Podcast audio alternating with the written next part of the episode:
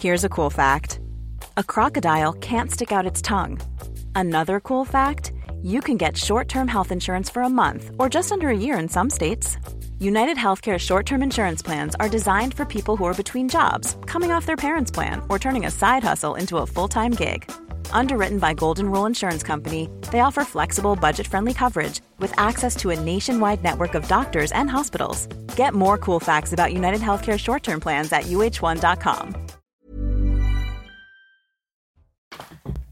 Bonsoir à tous. Euh, très heureux de vous retrouver sur euh, l'antenne de CNews pour le coup d'envoi de, de, Soir Info. On vous accompagne comme chaque soir jusqu'à minuit sur l'antenne de CNews pour euh, m'accompagner justement autour de la table. Elisabeth Lévy qui fait son retour dans Soir Info. C'est un plaisir, Elisabeth, directrice de la rédaction de, de Causeur. C'est la soirée des retours puisque Philippe David également fait sa première de l'année dans, dans, Soir Info.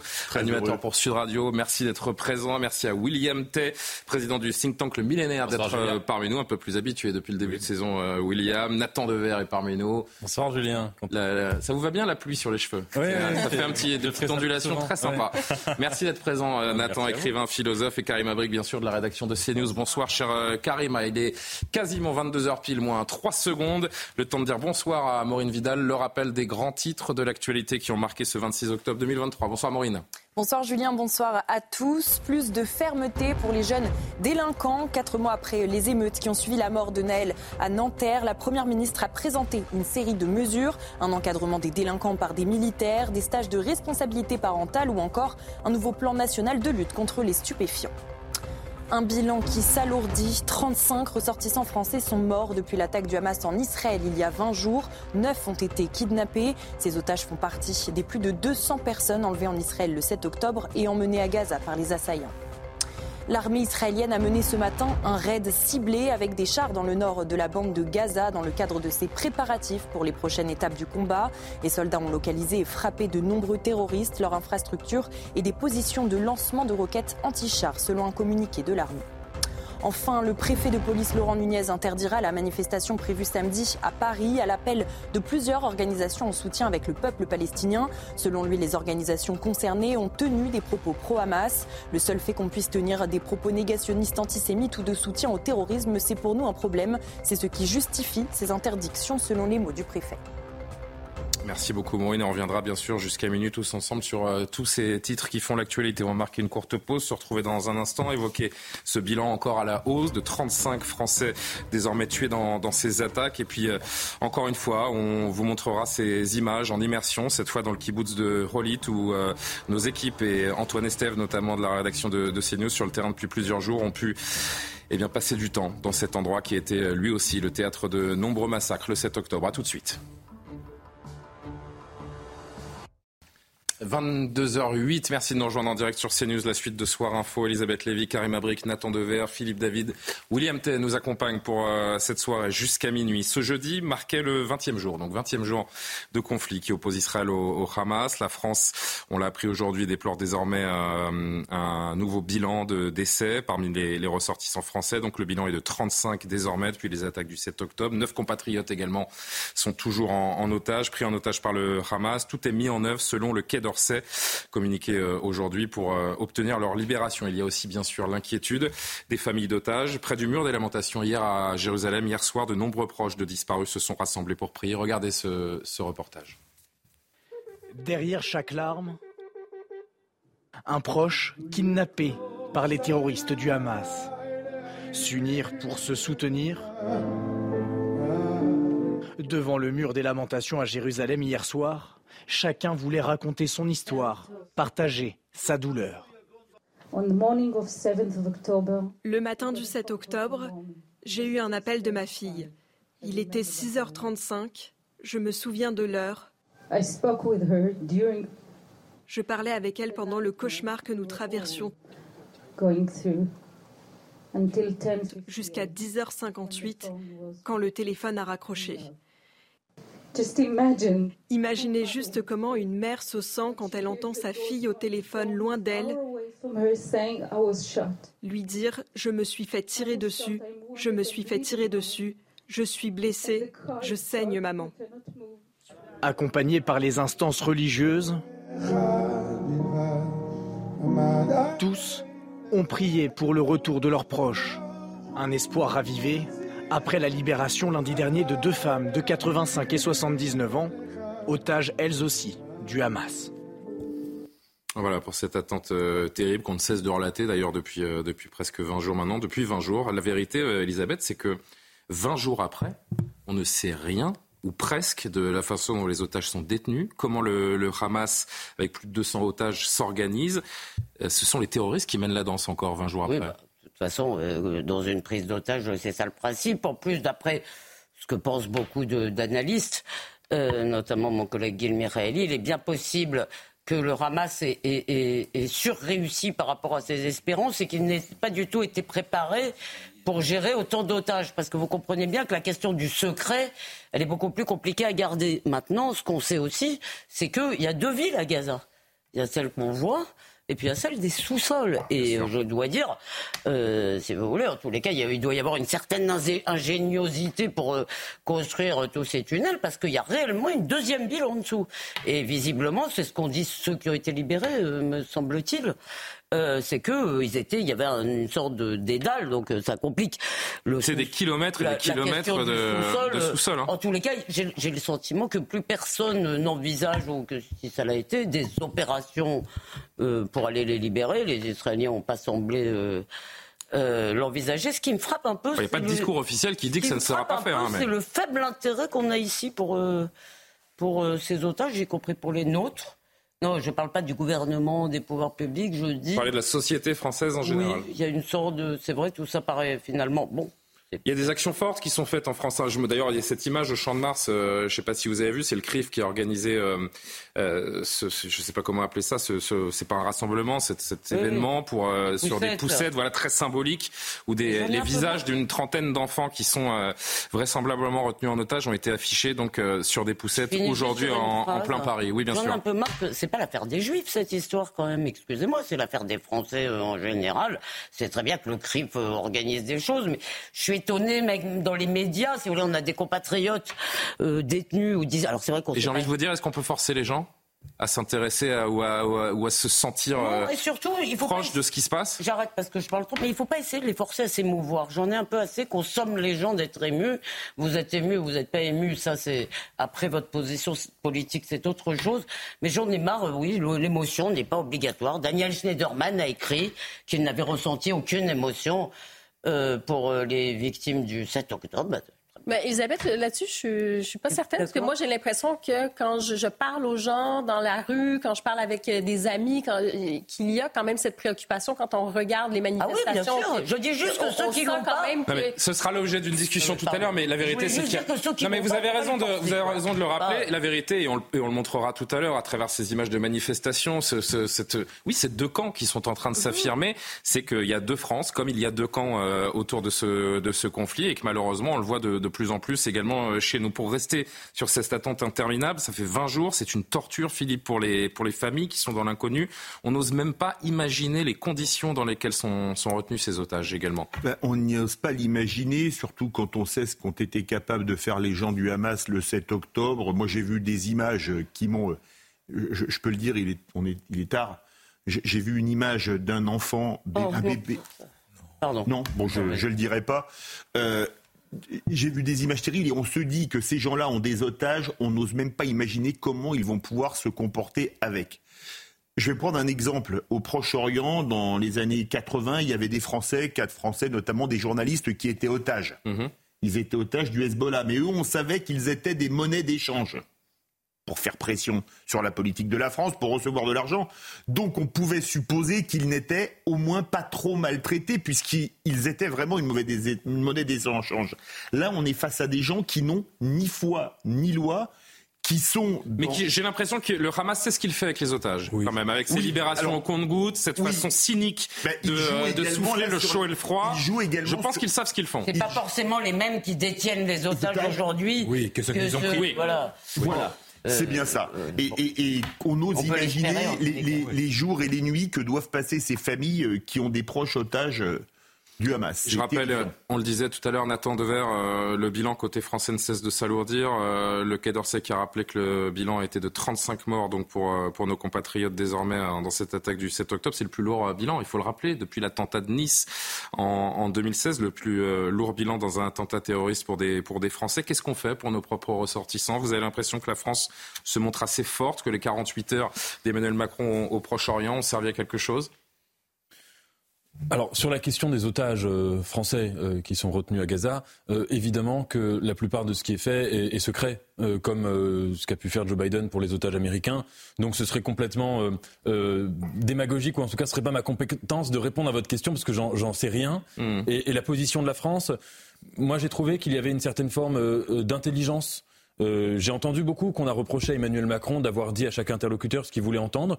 Je trouve pas que c'est tout à fait. votre avis? Je trouve pas que ce soit le cas. Non. Parce que je trouve que, par exemple, face à Netanyahou, il a dit euh, la guerre du, contre le Hamas doit être sans merci, mais pas sans règles. Vous voyez, il l'a posé, ça. C'était important de le poser. Et puis en face. Il a dit qu'une incursion massive serait une erreur, d'ailleurs. Mais je ne sais pas si c'est Benjamin Netanyahou qui l'a dit ça. C'était hier. C'était pas euh, Benjamin Netanyahou, mais Netanyahou, il a dit cette phrase. C'était important. Et puis ensuite, quand il est allé euh, euh, voir mm. l'autorité palestinienne mm. et puis en Égypte, il a également rappelé l'atrocité absolue de ce qui s'était passé le 7 octobre, et que ce soit à Ramallah ou que ce soit au Caire. Donc je trouve que sa position était, était plutôt équilibrée. Mais pour revenir sur ce que disait Elisabeth, parce qu'en fait, je pense que le plus intéressant, c'est pas de se demander comment le gouvernement réagit, c'est comment la société a réagi. Et c'est vrai que je pense qu'il y a une solitude aujourd'hui qu'il faut acter quand même des juifs français, de constater qu'en effet, on n'est pas obligé d'être sommé de, de s'émouvoir tout le temps. Mais de facto, on vit dans une société qui est euh, celle où chaque fois qu'il y a un attentat, euh, les, les, hashtags pray for, euh, I am with, je suis avec, etc. Et qu'en effet, dans cette émotion généralisée, dans cette inclusion de toutes les souffrances, dans cette parfois même convergence de toutes les souffrances, euh, en particulier des, minorités. Là, il n'a pas été question euh, spécialement. Euh, en tout cas, une, une, partie de la société française n'a pas montré cette émotion-là. On en parlait tout à l'heure, avant le début de l'émission, avec les équipes, mais la question, c'est la réaction du 7 octobre au matin. Ça veut dire aujourd'hui, 20 jours après, qu'on puisse dire toutes les choses sur Israël, c'est évidemment c'est tout à fait normal. Mais que le 7 octobre au matin, il y a eu des gens pour se réjouir sur les réseaux sociaux, euh, euh, dans, la rue parfois, etc. Ça, je pense que ça a été une cassure profonde et qui laissera des, traces. Enfin, juste un petit, un petit rectificatif. Rapidement, parce que je voudrais qu'on voit quelque chose. Oui, oui. Mais par rapport à ce qu'on a connu, par exemple, au monde 82, au Liban, euh, etc., quand Alain Finkielkraut avait écrit la réprobation d'Israël, moi, j'ai plutôt été frappé pour la première fois par le climat de solidarité plutôt avec Israël qui dans les premiers jours a et été parallèlement il y a ce climat nauséabond que décrit Nathan il y a ce que vous dites, mais il y a les deux en fait. Je voudrais, que, je voudrais que vous voyez qu'on voit ensemble ce, ce, document tourné par nos équipes CNews sur le sur le terrain, notamment Antoine Estève et, Fabrice euh, Elsner qui ont pu visiter ces dernières heures le kibbutz de Rolit. Comme d'autres euh, kibbutz, le 7 octobre, il a été le théâtre de, de massacres euh, sauvages. Reportage en immersion donc. Alors les terroristes sont arrivés à l'intérieur du kibbutz par l'ouest, ils ont découpé les grillages qui se trouvent à l'extérieur du kibbutz, ils sont rentrés dans le kibbutz, ils ont commencé à tirer sur les personnes qui se trouvaient à l'extérieur. Nous sommes dans une maison où la famille prenait le petit déjeuner. C'était très tôt le 7 octobre. Vous voyez, tout est encore dressé comme au moment du petit déjeuner. La cuisine est évidemment sans dessus-dessous parce que les terroristes, en repartant, ont volé des affaires, ont pris de la nourriture notamment avant de s'en aller. Juste pendant le petit déjeuner, les parents ont réussi à enfermer leurs enfants dans la pièce forte qui se trouve juste derrière là-bas. C'est une pièce avec une porte métallique. Mais les terroristes sont venus directement sur cette pièce forte, ont tiré, vous voyez les impacts de balles, pour pouvoir l'ouvrir. Ils ont ouvert cette porte grâce à ces tirs. Et ensuite, ils ont abattu les deux enfants qui se trouvaient ici. Donc les deux enfants qui se trouvaient dans cette pièce euh, sont décédés. Et un petit peu plus loin, les parents s'étaient réfugiés dans leur chambre, qui n'est pas une pièce forte. Et les terroristes ont donc jeté une grenade. Vous voyez ça, ce sont des éclats d'une grenade. Ils ont jeté une grenade ici pour pouvoir eh accéder à l'arrière de la maison. Et ils ont tué les parents qui s'étaient réfugiés dans la pièce du fond. Euh, autre information, les terroristes sont repartis avec l'ordinateur qui se trouvait là-bas. Donc il y a eu quand même aussi pas mal de vols pendant ces exactions à l'intérieur du kibbutz. Ils sont ensuite ressortis ici de la maison en, emmenant évidemment beaucoup euh, des éléments qu'ils ont trouvés à l'intérieur, de la nourriture, mais aussi des, objets de cette famille. C'est terrible ce, document, euh, parce qu'on voit cet appartement encore évidemment plein de, meubles, d'objets dans la cuisine. On se dit que c'est un endroit où très très récemment il y avait de la vie, il y avait une famille qui, vivait. puis par-dessus, on comprend notamment avec ce, reportage d'Antoine que, euh, bah, que les barbares sont capables de tout, qu'ils l'ont montré. Tous les moyens doivent être euh, mis en œuvre par Israël pour euh, neutraliser, anéantir euh, les terroristes du Hamas. C'est ce qu'on se dit en voyant ce, dont ils ont été capables On a assisté vraisemblablement depuis le, au 7 octobre, depuis le plus grand crime qu'on commis contre les Juifs, depuis la Seconde Guerre mondiale et ce qu'avait commis le régime nazi. Ensuite, une fois qu'on a dit ça, une fois qu'on a condamné les crimes de l'humanité commis, commis, par le Hamas, effectivement, on, en parlait tout à l'heure, tout le monde a montré une solidarité envers les victimes d'Israël et leurs familles, sauf un seul parti, la France insoumise.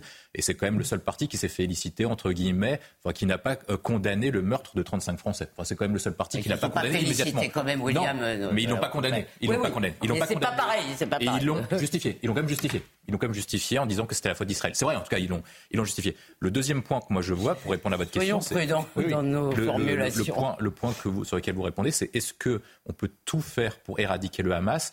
On est sur une situation compliquée. Moi, je pense qu'il y a deux temps depuis le 7 octobre. Il y a le premier temps qui était le temps de la solidarité envers cet attentat terroriste commis par le Hamas, et le deuxième temps qui est celui d'un conflit, non pas entre le Hamas et Israël, mais un conflit entre Israël et Palestine, voire même entre Israël et le monde arabe, dans la mesure où les pays qui s'étaient rapprochés d'Israël, euh, qui avaient signé l'accord d'Abraham, les, les pays du Golfe, l'Arabie saoudite, se sont rapprochés maintenant de la cause palestinienne parce que les opinions publiques, leur peuple, sont contre, à l'inverse de leurs dictateurs, sont en faveur du peuple palestinien. Donc si Israël tape trop fort, vous pouvez avoir ce qu'on appelle une régionalisation du conflit avec l'Iran qui rentre en jeu, le Liban qui rentre en jeu, l'arc chiite, voire même l'arc sud qui rentre en jeu, et voire même une mondialisation avec une extension du conflit avec l'introduction de la Russie et de la Chine dedans. Donc oui, on peut éradiquer le Hamas, mais à quel prix? Est-ce que c'est au prix d'une régionalisation du conflit, d'une mondialisation du conflit? Je ne suis pas sûr. C'est moi qui ai un petit peu anticipé cette, euh, cette conversation parce que dans cinq minutes, notamment avec Karima, on va revenir sur tout ce qui s'est passé euh, hier soir, cette première incursion dans Gaza, et on va se poser la question de la proportion de la réponse euh, israélienne. Je voudrais juste qu'on conclue un instant. Bien sûr, on va y revenir dans un instant. C'est moi qui ai, qui ai, lancé ce, ce, ce propos euh, préliminaire, j'ai envie de dire, mais, mais on va revenir euh, là-dessus dans un instant. Parce que je voudrais qu'on se pose la question d'un acteur majeur, ce qui semble être un acteur majeur. Cette armée israélienne qui poursuit sa campagne de bombardement. On parlera de l'incursion, je le disais, dans un instant. Comment faire C'est la question qu'on pose d'abord pour sortir ces plus de 200 otages de, de l'enfer. Et dans le camp arabe, il y a le Qatar. Le Qatar qui s'affirme comme la puissance diplomatique absolument incontournable. Il joue un rôle majeur dans les négociations entre Israël et le Hamas pour la libération des otages dans la bande de Gaza. On le sait. Son rôle est extrêmement ambigu. Je voudrais qu'on s'arrête un instant là-dessus avec les explications d'abord de Mathieu Devez. C'est l'un des rares États à servir de médiateur entre le Hamas et les Occidentaux. Le Qatar est notamment en première ligne dans les négociations pour libérer les otages détenus à Gaza. Nous avons constaté des progrès ces derniers jours avec la libération de deux Américaines et de deux Israéliennes grâce à la médiation de l'Égypte. Les négociations sont toujours en cours et nous gardons espoir. Si nous sommes capables de nous entendre entre les deux parties, je pense que nous aurons bientôt de nouvelles avancées. Un rôle de médiateur permis par des activités diplomatiques aussi efficaces qu'ambiguës.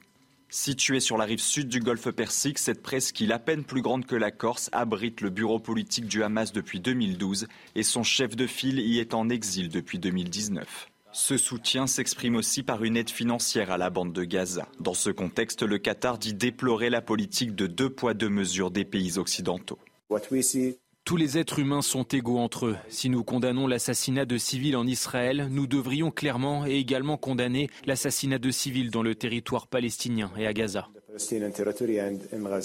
Aujourd'hui, le Qatar affirme travailler avec ses partenaires régionaux pour désamorcer le conflit entre Israël et le Hamas.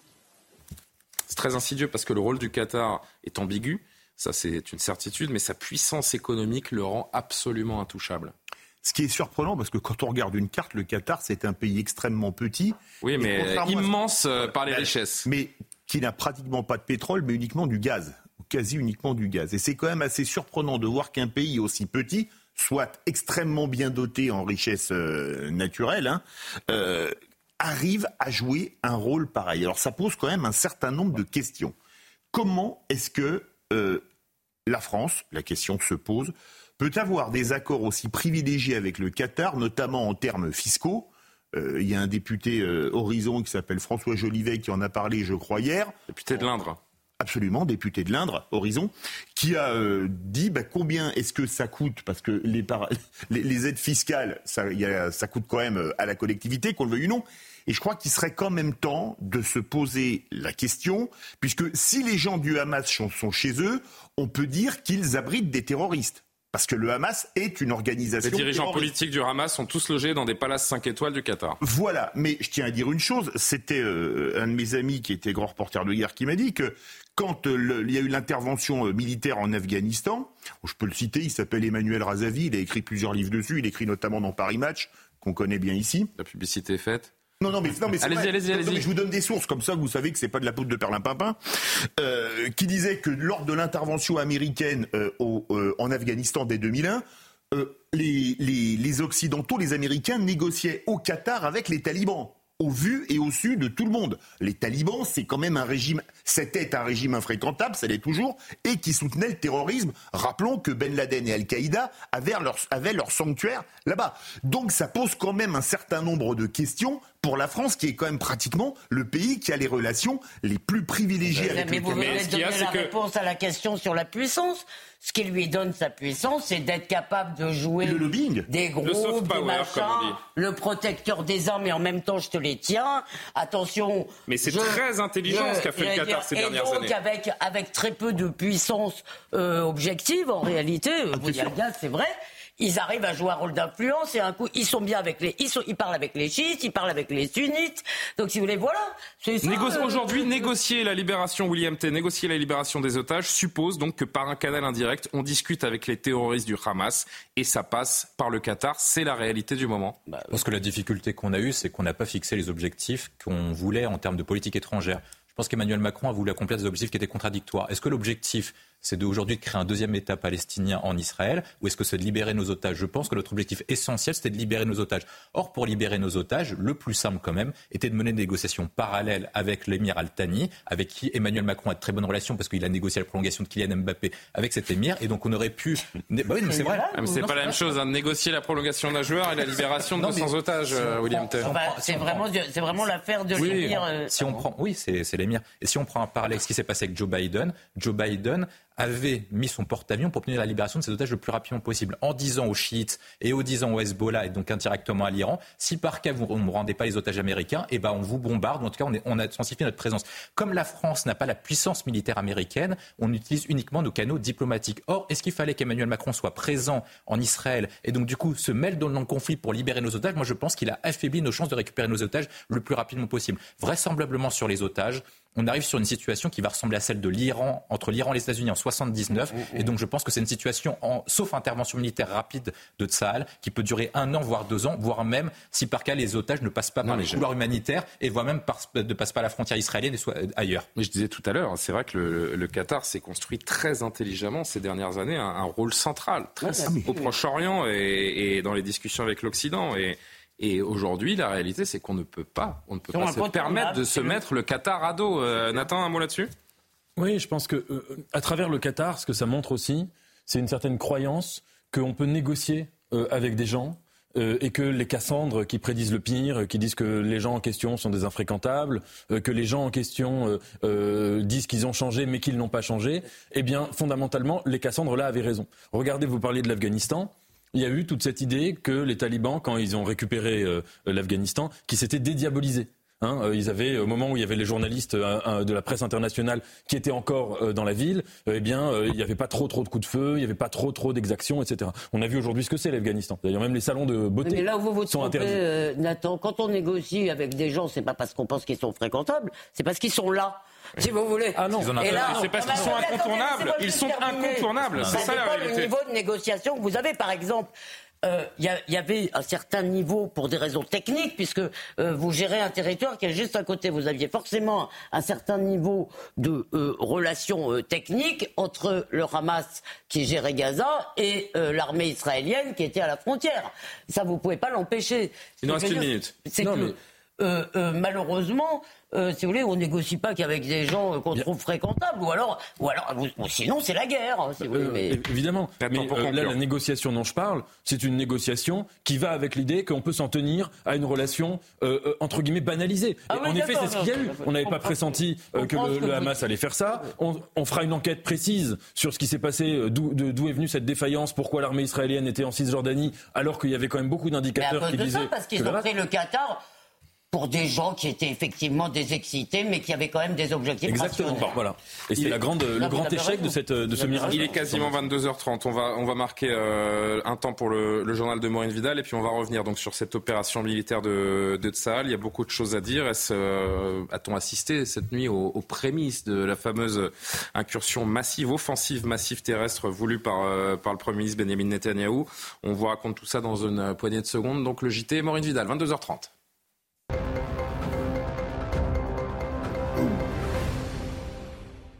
Plus de fermeté pour les jeunes délinquants. Quatre mois après euh, les émeutes qui ont suivi euh, la mort de Naël à Nanterre, la Première ministre a présenté une série de mesures. Elisabeth Borne a notamment annoncé un encadrement des délinquants par des militaires, des stages de responsabilité parentale ou encore un nouveau plan national de lutte contre les stupéfiants. Écoutez.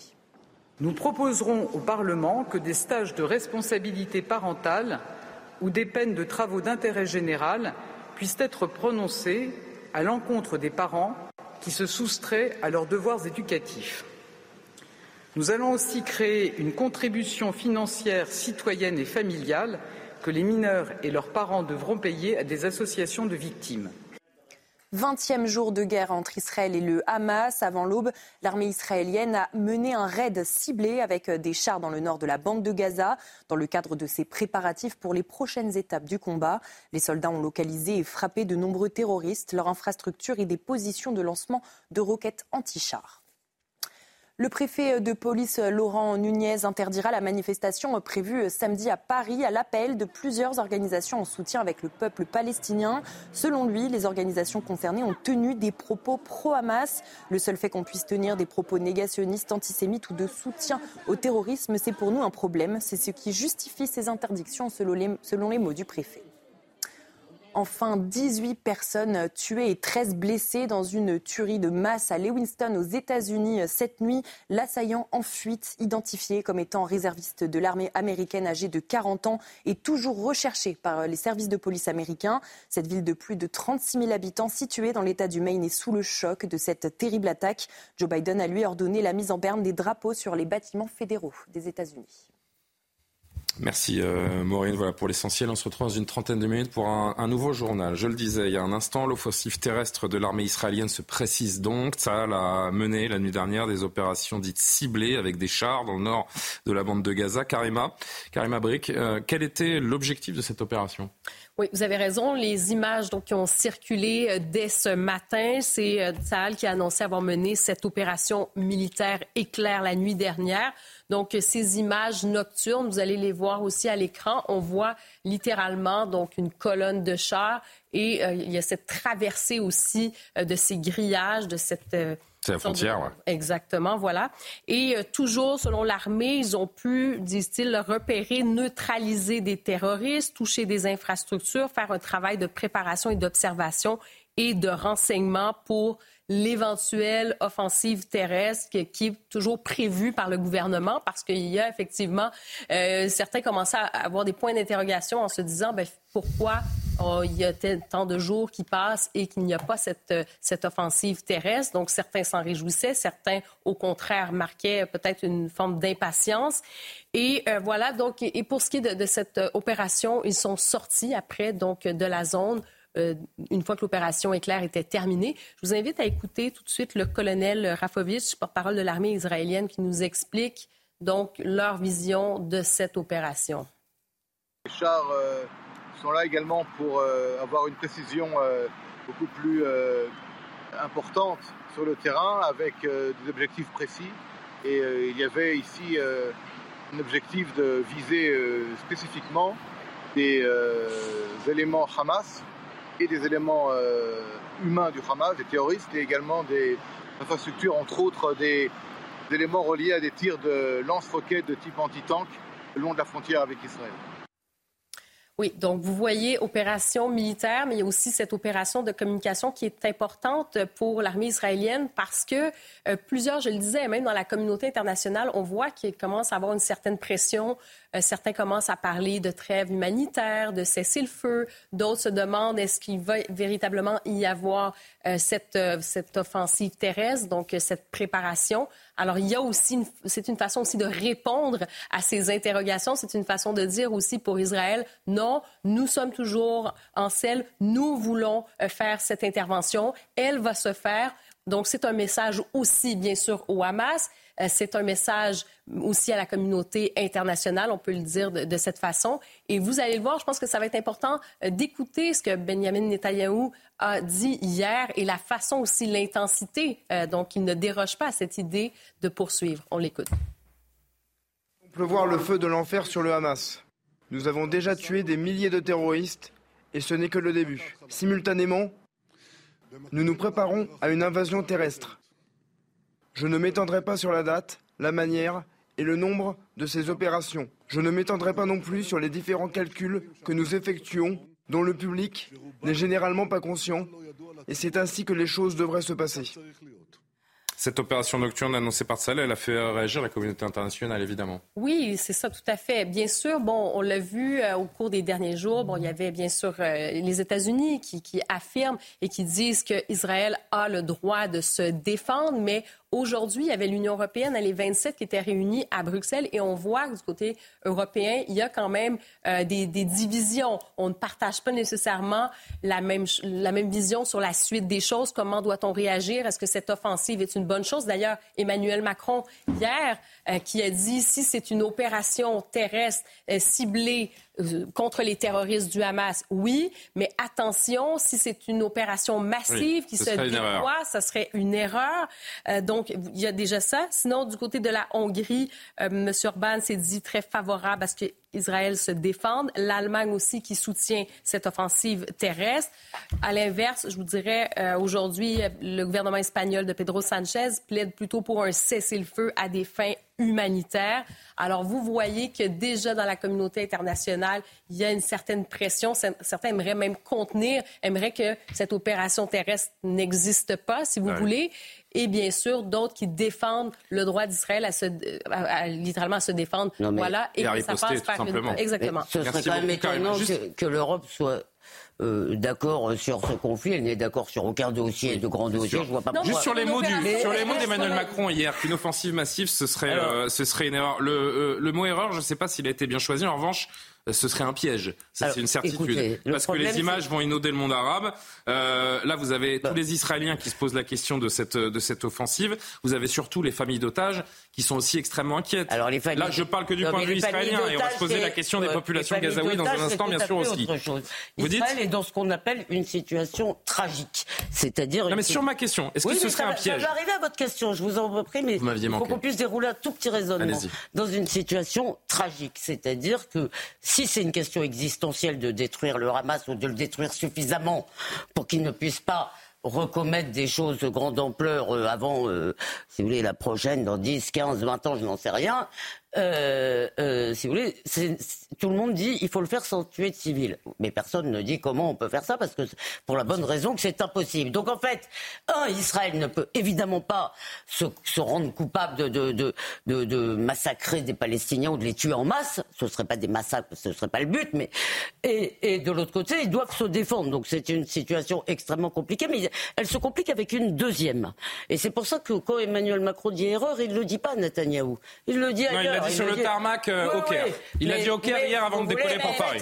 Pardon, je finis, pardon. Non, entendu, c'est ça le Je finis. Concluez, s'il vous plaît. Je finis, mais juste, en fait, ceux qui diront qui décideront quand Israël est allé assez loin, ce seront les Américains. Quand les Américains, oui, qui ont apporté un soutien très très fort diront à Netanyahou maintenant, vous êtes allé assez loin, on ne peut plus pour les opinions, etc., euh, ça s'arrêtera. Mais il y a un deuxième problème, c'est que vous avez bien vu, si vous voulez, ce qui se passe à Gaza. Vous n'avez pas d'un côté, si vous voulez, des méchants terroristes du Hamas et de l'autre côté des millions de Palestiniens qui n'ont qu'une envie, la coexistence, etc. Malheureusement, c'est pas comme ça. Donc, Comment vous faites à long terme Mais je veux bien entendre, et, vous avez probablement raison, que ce seront les, États-Unis qui seront euh, bah peut-être aussi l'arbitre de, cette offensive. Mais plus la guerre sera longue, plus les images euh, dans Gaza seront euh, défavorables pour Israël et, et, terribles parce que des populations, à n'en pas douter, des populations civiles seront touchées. Elles commencent déjà à l'être. Plus l'impact sera important, notamment chez nous, en France, parce que les images, elles font mal à tout le monde. Oui, Sur le plan des images, sur le plan des discours aussi. Hein. on a une expérience d'un traumatisme national énorme qui a été le 11 septembre. Et on a bien vu, 20 ans plus tard, comment ce traumatisme national, évidemment que ça crée une psychose aux États-Unis et aujourd'hui en Israël, et c'est tout à fait humain. Mais comment cette psychose a pu mener à des solutions qui ont été contre-productives? Ça veut dire que l'Amérique, à ce moment-là, a voulu montrer qu'elle était forte parce qu'elle avait été humiliée. Et euh, cette monstration euh, de force a eu pour effet de la discréditer. Bis repetita, euh, le sujet sensible, c'est donc cette proportion de la réponse israélienne, les conséquences sur les populations gazaouis J'insiste sur le plan stratégique, sur, vraiment sur les discours. Le discours de Bush, vous savez, il disait c'est une croisade. C'était mhm. une erreur énorme. En face, il avait des islamistes qui étaient dans le théo... Pardon? Oui, une croisade contre le mal. Mais le mot croisade, il avait des islamistes qui étaient dans le théologico-politique, et lui, il emploie un mot théologico-politique. Donc il se mettait, évidemment, à leur niveau. du point de vue des adversaires, hein, des gens qui sont malhonnêtes, mais il se mettait à leur niveau. Le mot de Netanyahou hier, où il cite le prophète Isaïe pour parler d'une opération militaire, était sur le plan des discours une erreur. Mais sur maintenant, sur, l'opération en elle-même, on a beaucoup, on s'est posé la question de savoir dans quelle mesure on pouvait comparer Daesh au Hamas. Alors prenons cette comparaison. Quand on a voulu éradiquer Daesh, il y avait un plan derrière qui était très clair. Ça veut dire qu'on se disait, notamment en Irak, en Syrie c'était un peu moins clair, mais en Irak on disait, quand on va libérer les villes de Daesh, eh ben on savait sous quel contrôle. Mais là l'urgence c'est les otages. Non mais oui, mais c'est une donnée qui est différente. C'est la question de la vision stratégique. On savait que le jour d'après la prise de Mossoul, ça allait revenir dans l'État irakien. Aujourd'hui là, à supposer que ce but d'éradiquer le Hamas, qui prend les clés Est-ce que c'est la question qu'on doit se poser aujourd'hui bah, avec cette urgence qui est celle des, otages? Est-ce que la donnée des otages ne change pas la donne sur la question qu'on se pose sur l'avenir? Mais vous êtes obligé de jouer sur plusieurs plans en même temps, pardon William. Vous ne pouvez pas jouer juste pour après-demain pour les otages. Vous devez jouer, vous devez jouer quand même un coup d'avant. Et c'est juste que je voulais dire, peut-être William va, euh, je vais certainement me contredire, c'est qu'il me semble qu'en fait la seule solution en réalité, c'est une solution type Berlin 45, c'est-à-dire la communauté internationale s'installe durablement parce qu'il faut, si vous voulez, que des générations entières apprennent de nouveau. Un protectorat. Oui, euh, quelque chose dans ce goût-là. Parce que vous pouvez pas, vous pouvez pas donner. sur la question de la proportionnalité, je voudrais recentrer le sujet sur cette question, sur cette question-là, là où Emmanuel Macron, par exemple, comme d'autres chefs d'État, parle de, oui, de, de, d'erreurs en cas d'attaque massive. C'est vrai qu'il y a déjà, on peut voir cette photo, Gaza avant et après les, les bombardements euh, de, de Tsahal ces derniers jours. Bon, vous voyez que l'image de droite, évidemment, euh, la, la, la, la, topographie n'est plus la même. On a quelques photos à vous montrer comme ça pour voir les, les dégâts qui sont, euh, qui sont causés. Les populations de Gaza sont sous les bombes, William, comme si elles appartenaient toutes au Hamas. Et c'est le, c'est le sujet de crispation numéro un du moment. La réponse d'Israël, elle est obligatoire. Israël ne peut pas ne pas rien faire, ne rien faire, pardon, mais il y aura des victimes collatérales. C'est une réalité absolue et les images feront, feront mal partout dans le monde. Et Israël a déjà perdu. C'est l'objectif. Regardez. L'objectif de guerre est quasiment impossible à atteindre. C'est-à-dire que vous avez 300 otages. Pour intervenir sur une zone où il y a 2 millions de personnes, c'est-à-dire que le seul moyen de libérer le maximum d'otages, c'est qu'ils occupent clairement la zone. Or, si vous occupez clairement la zone, combien de pertes militaires Tsahal va-t-elle subir? La perte de nombre militaire de Tsahal sera supérieure au nombre d'étages qu'ils vont libérer. C'est-à-dire qu'ils auront 1000, 2000, 3000 soldats perdus pour libérer 300 otages. Donc, est-ce que la population israélienne... C'est but. Non, mais je vais, je, vais, je, vais, je vais y arriver, je vais y arriver. Sur, le, sur ce point-là, donc, est-ce que Israël peut se permettre de perdre 2000, 3000, 4000, 5000 soldats pour libérer 300 personnes? Il y a quand même un doute sur ce point, même s'il y aura une pression internationale pour libérer ces otages. Et d'autres gouvernements, notamment occidentaux, parce qu'il y a beaucoup de binationaux, vont dire est-ce que c'est pas mieux de négocier avec le Hamas et de laisser euh, le Qatar le faire plutôt que faire une intervention militaire? Le deuxième point sur lequel vous intervenez, c'est est-ce que l'intensification de la réponse israélienne va-t-elle pas causer à long terme plus de dommages pour Israël et pour la communauté internationale que ça ne l'en cause actuellement? Moi, mon avis, c'est qu'on Ce qui est terrible de se dire, pardon de vous couper, mais ce qui est terrible de se dire, c'est que quand bien même, et, c'est bien malheureux, des populations euh, palestiniennes pourraient être touchées, des innocents palestiniens pourraient être touchés et sont déjà touchés, la vérité, c'est que c'est la responsabilité du Hamas. C'est le Hamas qui a mis cette population dans, dans, dans cette situation-là. C'est la responsabilité. Quand vous bombardez Dresde, Dresde, pardon, pendant la guerre de, quand les Alliés bombardent Dresde, euh, c'est la responsabilité d'Hitler, évidemment. Évidemment, évidemment, évidemment, évidemment. Donc la responsabilité des morts. Mais malgré tout. Gaza, euh, si vous voulez, euh, malgré tout, on ne peut pas parler des œufs qu'on casse comme ça. Et puis il y a cette guerre des chiffres aussi, Philippe. Alors, je vous laisse terminer. Pardon, William. évidemment, la responsabilité des morts civiles à Gaza sera la responsabilité du Hamas. Seulement, les populations qui vont mourir à, Gaza, est-ce qu'elles vont incomber la responsabilité au Hamas ou à Israël Ou est-ce que ça va devenir des futurs soldats du Hamas? Vous connaissez la réponse. évidemment, ils vont être des futurs soldats du Hamas qui vont causer des torts à Israël. Donc, moi, je pense qu'on est dans la même situation. C'est un cercle au 11 septembre, quand les Américains sont débarqués aux talibans, eh ben, ils ont détruit le régime des talibans, ils ont tout détruit en Afghanistan pour tuer Oussama Ben Laden. 20 ans après, les talibans sont revenus. Est-ce que la question c'est Israël rentre à Gaza, 20 ans après, on n'aura pas un Hamas Mais vous n'irez pas chercher les membres du... Vous, pouvez, essayer d'aller chercher les otages, mais vous n'irez pas chercher les membres du Hamas un par un. Et si vous voulez éradiquer le Hamas, a priori, Israël n'a pas d'autre choix. Mais vous vous Israël d'autre Ah bon, vous pouvez aller chercher un par un les membres du Hamas L'objectif principal de cette opération, malheureusement, c'est de tuer le Hamas. C'est de détruire le plus possible. Ils savent très bien que c'est pas qu'ils vont pas le détruire complètement, de détruire le plus possible les têtes du Hamas, les stocks d'armement du Hamas, leur rampe de lancement, leur stock de ceci et de cela, tout ce qu'ils ont. Elisabeth, et, tu le et tous les jours l'armée est en Iran. Non mais est en Iran il y a quand même, bah pardon, il y a quand même des infrastructures à Gaza. Tous les jours, ils tuent des gens du Hamas euh, à Gaza. je voudrais juste rappeler que le ministère de la Santé du Hamas a publié aujourd'hui une liste nominative de quelques 7000 Palestiniens tués selon lui dans la bande de Gaza depuis le début de la guerre entre le Hamas et Israël, après que Washington a déclaré n'avoir pas confiance dans ses, euh, dans ses bilans. C'est une guerre de l'image, de l'information au quotidien, en plus évidemment des, de ce qui se passe sur le terrain en Israël. Alors sur l'image, je tiens à revenir sur une chose, il y a quand même un problème qui se pose, et certains devraient se poser des questions de déontologie. Rappelez-vous l'hôpital de Gaza, rayé de la carte, 500 morts. Même des parlementaires. De LFI notamment Absolument, ont tweeté ça.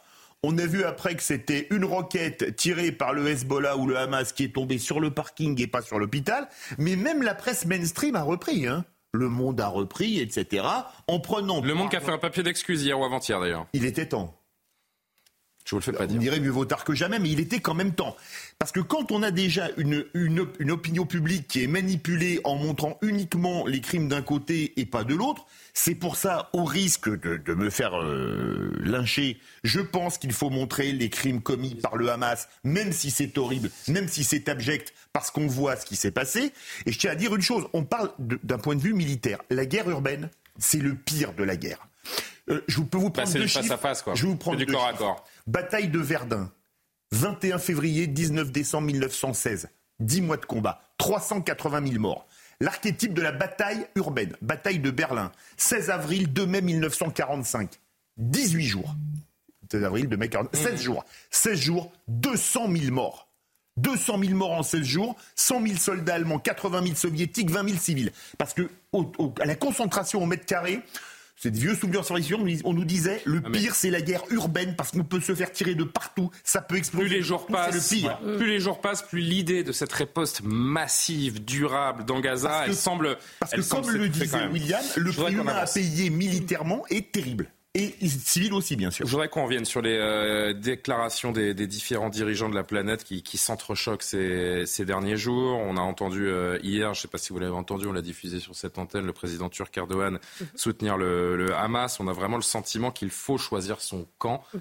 euh, de manière globale sur la planète aujourd'hui. On est entré de, de plein pied. C'est ce que dit Michel Onfray. En tout cas, dans un véritable conflit de civilisation, il était l'invité de Sonia Mabrouk ce matin. Écoutez-le. Oui, c'est une guerre de civilisation. Il y a des juifs, il y a des musulmans. Je rappelle qu'en Arménie, c'est exactement la même chose. On a des chrétiens et on a des musulmans. Je le dis depuis des années. J'ai pas attendu le conflit au Karabakh. Moi, ça fait 20 ans que, j'écris, par exemple, dans les Nouvelles d'Arménie. Aratoranian m'avait demandé des articles il y a très longtemps. Et, je disais, c'est un conflit de civilisation. C'est un, une guerre de religion. On me dit, mais pas du tout. C'est du nationalisme. Et j'entends les gens qui me disaient ça il y a 20 ans, qui aujourd'hui commencent à dire, ah oui, c'est peut-être un conflit de civilisation quand même. Qu'est-ce qu'il va falloir pour que les gens comprennent que oui, Samuel Huntington avait raison quand il écrivait Le choc des civilisations? Oui, oui. il y a des oui, il y a des non. Je ne sais pas par je vais commencer. Je vais commencer. 11 septembre.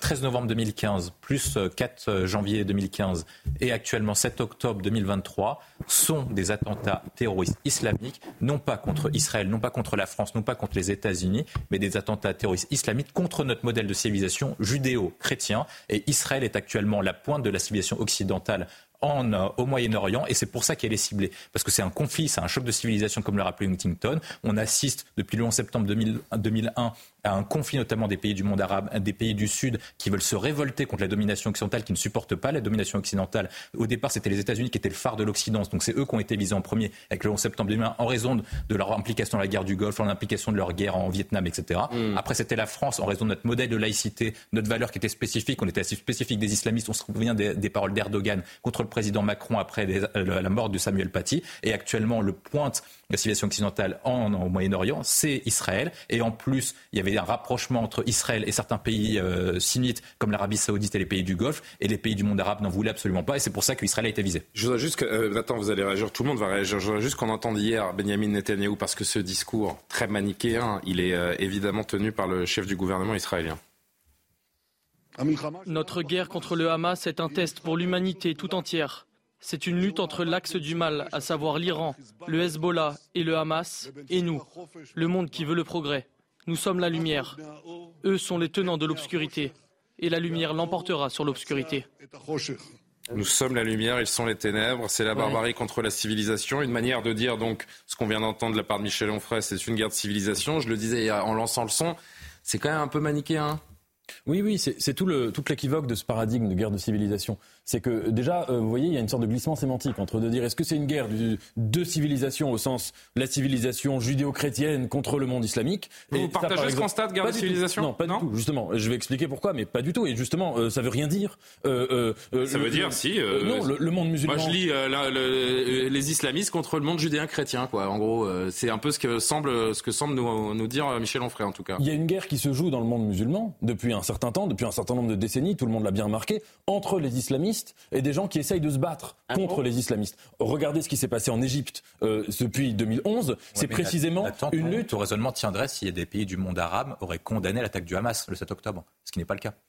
la réaction des pays du monde arabe, on l'a tous vu, Regardez l'Arabie Saoudite. Ils ont, tous, alors qu'ils étaient pour d'Israël d'un point de vue diplomatique, bah, ils ont tous soutenu la Prenez, prenez l'exemple de l'Arabie Saoudite, par exemple. L'Arabie Saoudite a commencé euh, par dire euh, que euh, euh, renvoyer dos à dos, et puis par critiquer Israël, et par dire qu'ils suspendaient leur accord. Et puis là, ils finissent par annoncer que, comme c'était assez probable, qu'ils vont finalement reprendre leur, leur, accord. Et juste, juste revenir sur une chose, c'est que il y a des gens, en effet, qui pensent que c'est une guerre de civilisation. Et voyez-vous, il y a des gens, que ce soit à l'extrême droite israélienne, euh, qui aujourd'hui est extrêmement Je vous dis franchement, maintenant, je ne veux pas ce qui nous montre le contraire, que ce n'est pas une guerre de civilisation.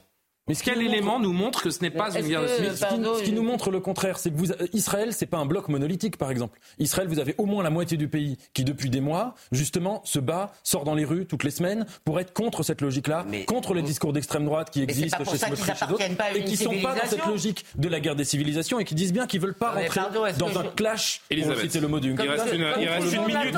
Il reste une minute dans cette conversation qu'on poursuivra également après la pause. intelligent comme toujours. C'est-à-dire, non, c'est vrai, je le pense. Souvent, non, non, c'est vrai.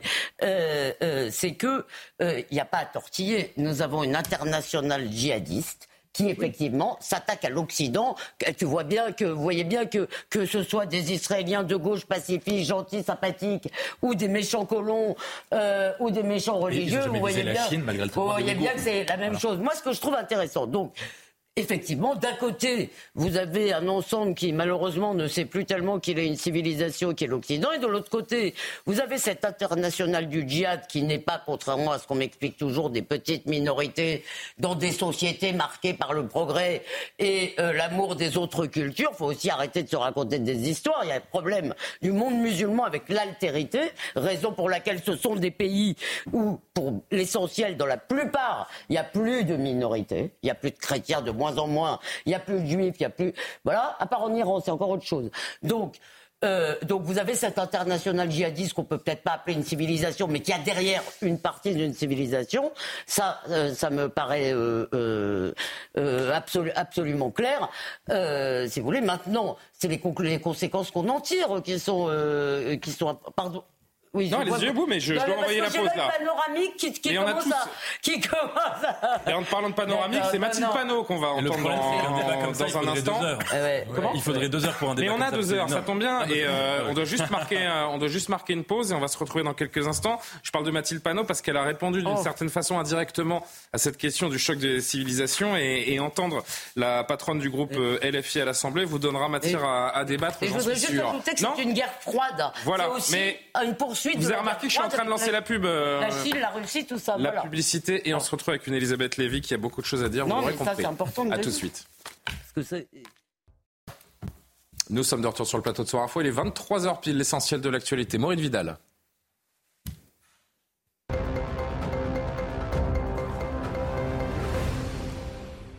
35 ressortissants français sont morts depuis l'attaque du Hamas en Israël le 7 octobre et 9 ont été kidnappés, selon le dernier bilan du ministère des Affaires étrangères. Ces otages font partie des plus de 200 personnes enlevées en Israël le 7 octobre et emmenées à Gaza par les assaillants. Le cri d'alerte des familles d'otages et de tués par le Hamas en Belgique. Des proches de disparus ont donné une conférence de presse. Pour eux, ce qui s'est produit le 7 octobre pourrait se produire n'importe où dans le monde. Leurs positions sont claires. Il faut combattre le terrorisme. Le message essentiel, c'est que ça peut arriver à n'importe quel endroit du monde et que je demande à la communauté internationale de faire en sorte que on combatte le Hamas, que ce soit un combat international et que aussi on puisse permettre à la Croix-Rouge euh, de s'occuper de toutes les populations civiles innocentes et y compris des otages. Un hommage bouleversant et symbolique. Le CRIF a disposé 30 poussettes au Champ de Mars à Paris pour représenter les 30 enfants pris en otage par le Hamas à Gaza. Leurs photos et leurs noms ont été disposés afin de ne pas les oublier et de se rendre compte de la dure réalité selon le CRIF. Enfin, 10 aéroports français ont été visés par de nouvelles alertes à la bombe. Aujourd'hui, cinq d'entre eux ont été évacués. Il s'agit de Bordeaux, Balmulhouse, Tarbes, Pau et Bergerac. La semaine dernière, près de 70 fausses alertes à la bombe ont, été, ont visé des, a- des aéroports français envoyés depuis quasiment toujours la même adresse email située en Suisse. Au total, plus de 60 enquêtes, tous lieux confondus, ont été lancées selon le ministre des Transports Clément Beaune. Merci beaucoup, cher Maureen Vidal. On vous retrouve dans 30 minutes pour un nouveau point sur, euh, sur l'actualité. Si vous étiez avec nous avec la pause, on se pose cette, euh, question qui est soulevée par beaucoup d'observateurs, d'intellectuels sur euh, ce qui se passe en ce moment et un, regard global sur la situation et ce terme de guerre de civilisation, de guerre de religion soulevé, donc on, on l'a entendu notamment par Michel Onfray. Mathilde Panot, présidente du groupe euh, LFI, on, discute beaucoup de la posture de LFI depuis le, le début de ce conflit et cette incursion terroriste en, en Israël. Pour elle, pas de choc de civilisation et elle rappelle également pourquoi elle ne euh, souhaite pas qualifier le Hamas de groupe terroriste.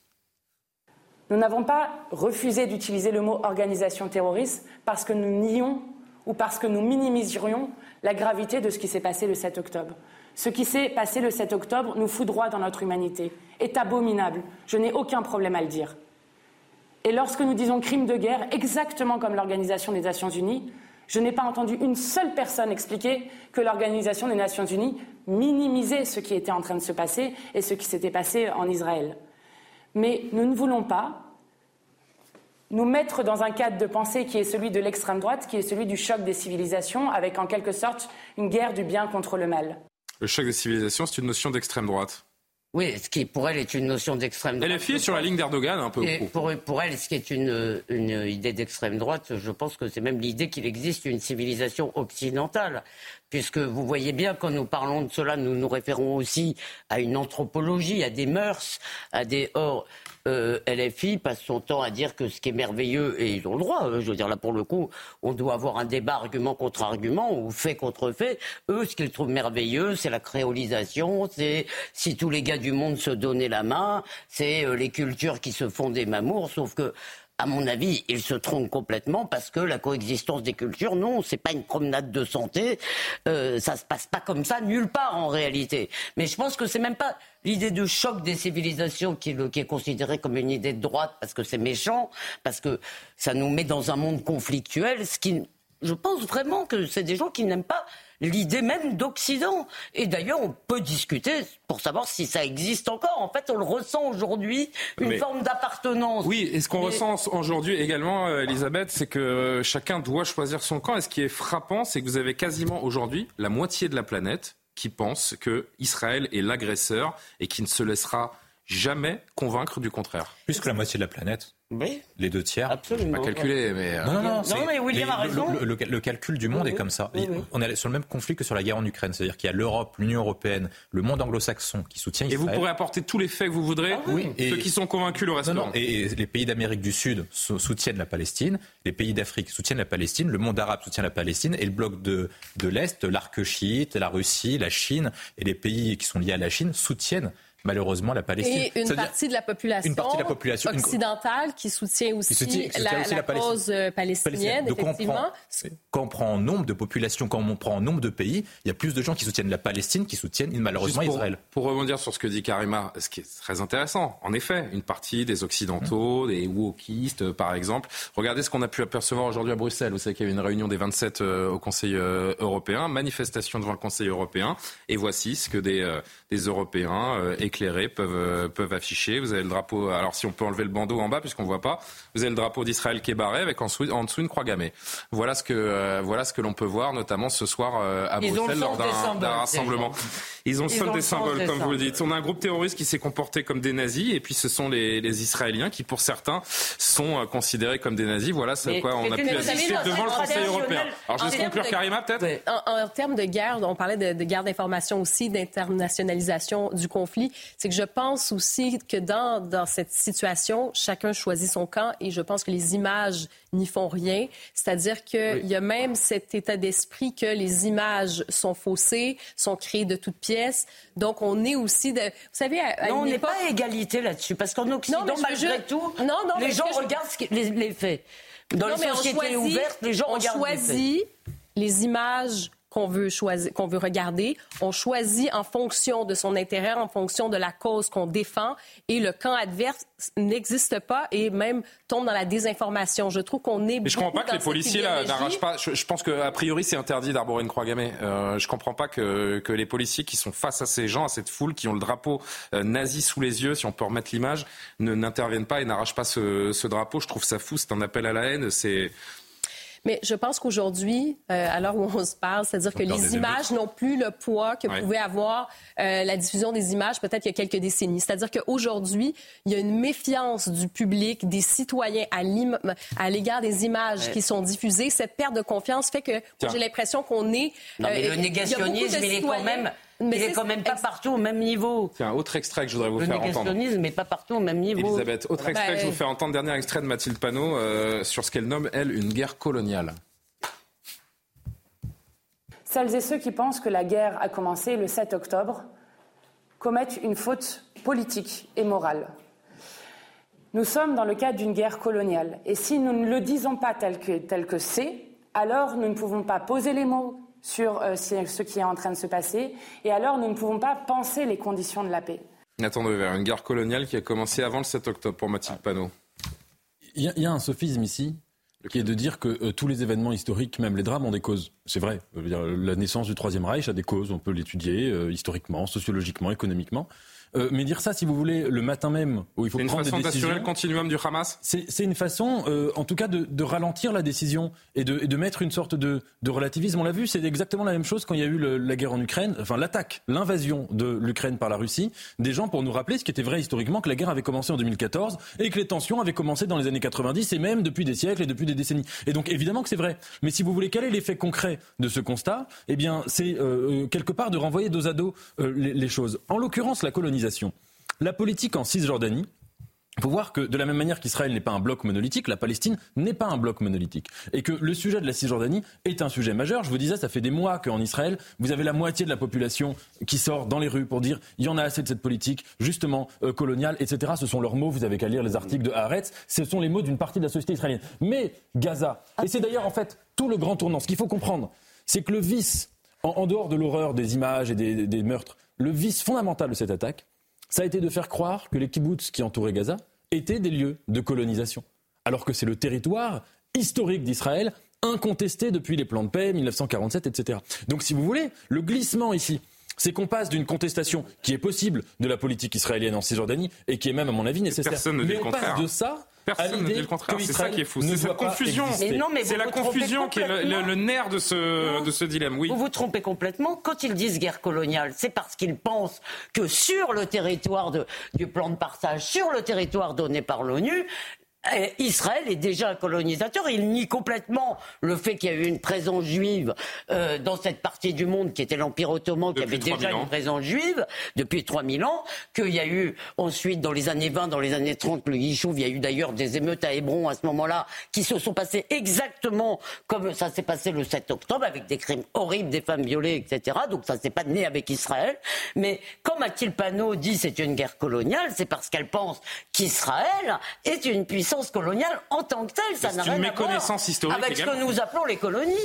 Et vous avez raison de, ce que vous avez dit est parfaitement vrai, mais ce que dit Panot est plus grave que ce que vous croyez, mon cher. Il est possible, moi je suis pas dans sa tête. Il y a un sujet qui, remonte de plus en plus, c'est la question de la Nakba, l'exode. Mais par exemple, on ne dit jamais qu'en euh, en 1948, des centaines de milliers de juifs ont été chassés illico presto dans un certain nombre de pays. Donc si vous voulez, et je dis pas ça, évidemment que dans tous les cas, il y a des drames et c'est absolument tragique, etc. Mais on raisonne pas sur le plan de, des partages de territoire euh, sur la base de ce genre d'arguments. Allez, dernier mot là-dessus, je voudrais qu'on avance sur le contexte français. Très court sur parler de guerre coloniale. Alors, quelle partie est colonisée Parce que Gaza a été évacué depuis plus de 15 ans par tout colon et tout militaire. Bah, c'est la Cisjordanie, c'est les implantations en Cisjordanie. Dans ces cas-là, ce qu'elle veut euh, dans ces cas-là, euh, oui, mais là, c'est pas les implantations de Cisjordanie. Non, c'est pour ça que je dis qu'elle mélange tout.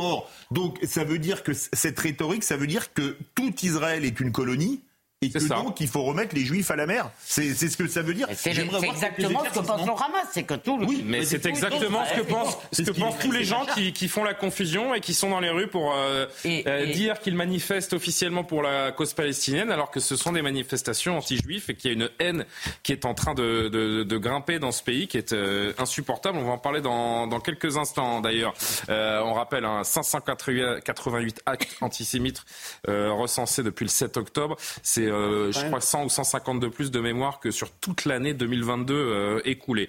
Dans ce contexte de fracturation de la, de la République, alors qu'Emmanuel Macron d'ailleurs n'a de cesse de nous demander de, de rester euh, unis, Othman Nasrou, que vous connaissez peut-être, qui est le vice-président de la région Île-de-France, vice-président LR de la région Île-de-France, a dressé un, un, constat assez alarmant sur l'état de notre société. Euh, il s'est exprimé dans une tribune au Figaro aujourd'hui et je, on a tous relevé, en tout cas sur CNews, parce que peu d'autres euh, médias l'ont relayé, je crois, mais euh, ces mots. Nous n'en sommes plus à la question du simple communautarisme. Désormais, ce repli identitaire se construit en opposition frontale avec des valeurs fondamentales de la culture et de la société française et avec une logique du rejet. C'est ce que j'appelle, dit-il, la désassimilation. Ce n'est plus la France qui se fracture, c'est la France qui disparaît. Le constat est désastreux. Pourquoi ce visage euh, bah Parce que c'est déprimant, c'est déprimant que et écoutez, il est, je crois qu'il est des Yvelines, il, est il, connaît assez bien. Euh, oui, il, il, il est président de la région donc, donc, il, donc euh, il sait de quoi il parle. Bien sûr. Et ça veut dire que ce que nous avons déjà vu, nous l'avons dit souvent, c'est que nous avons déjà une génération euh, de Français descendants d'immigrés qui se sentent moins français que leurs parents ou que leurs grands-parents. Mais si ce qu'il dit, c'est qu'en gros, les jeunes d'aujourd'hui, ceux qu'on a vus, ceux qui sont allés faire les radias dans les magasins, comme dit euh, Gilles Kepel. D'ailleurs, on fera le bilan des émeutes. Euh, se sentent encore moins euh, français. Et c'est ça, d'ailleurs, qui leur permet, je veux dire, ces radias. Parce que si tu n'appartiens pas à cette société de couffards, etc., comme d'habitude, on connaît tous, c'est incroyable le nombre de mots qu'on a appris maintenant qu'on emploie comme si c'était, on en parle tous de couffards comme si c'était. des mécréants. oui, des mécréants. eh bien, euh, si vous voulez, ils se sentent pas partie prenante de cette société. C'est ça qui est. Alors attention, ce qu'on ne sait pas, c'est quelle est la proportion. Oui. Et on a toujours cette discussion parce qu'on me dit c'est une toute petite minorité. Je crains que ce soit pas vrai, mais on ne sait pas combien en fait. La disparition de la France inquiète vraiment. je pense que c'est même pas une question. Il va trop loin, Otman Nasrou, en parlant de désassimilation et de cette France qui disparaît. Pour, pour, la France des émeutes et la France qui est la plus radicale et qui soutient le Hamas, c'est même pas la France qui disparaît, c'est cette jeunesse française qui s'est construite en opposition. C'est que la proportion, c'est vrai. On... Non, elle est, difficile. C'est plus compliqué. Mais c'est pas une France qui disparaît, c'est une France qui se construit en opposition de la France. C'est des jeunes qui construisent, qui sont été élevés par notre modèle social, qui ont été élevés grâce à l'éducation gratuite, à une éducation qui est républicaine, laïque et universelle. Et face à cette éducation, ils préfèrent s'opposer à la France. Et comment voulez-vous aimer un pays qui ne s'aime pas lui-même? Ah bah ça c'est compliqué. Ça c'est la question que vous posez. Moi je pense que c'est la question essentielle. Mais lorsque vous avez des jeunes qui participent aux émeutes, qu'est-ce qu'ils crient? Ils crient on va voler les babtous, on va voler les blancs, et ben on va voler les salles français, etc. C'est ce qui se passe dans les écoles quand ils, le racisme anti-blanc, etc c'est une haine de la France qui s'exprime. Et c'est pour ça que je pense que quand il dit la France disparaît, c'est même pire que ça. C'est-à-dire qu'au sein de la France, vous avez des jeunes qui s'auto-entretiennent dans un modèle, qui sont été élevés dans la, dans la haine de la France et qui est alimenté par une certaine, comme vous le dites, une certaine extrême gauche qui alimente en fait cette haine, la haine de soi, la haine de notre civilisation et la haine de notre modèle civilisationnel. Il y a un, exemple récent à prendre, c'est celui du terroriste d'Arras, qui est euh, sur notre sol depuis, euh, depuis l'enfance. Il a développé, il a développé pendant des années sa haine de la France, sa haine des Français, sa haine de la démocratie, celle de, de l'enseignement dont il avait bénéficié dans notre pays. Je rappelle que c'est dans son ancien collège qu'il a frappé.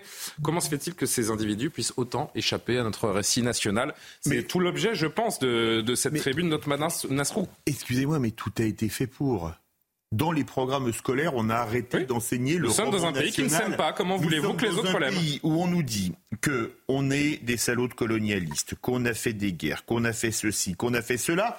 Je, je vais vous prendre un, un, un, exemple. Vous prenez un pays comme les États-Unis.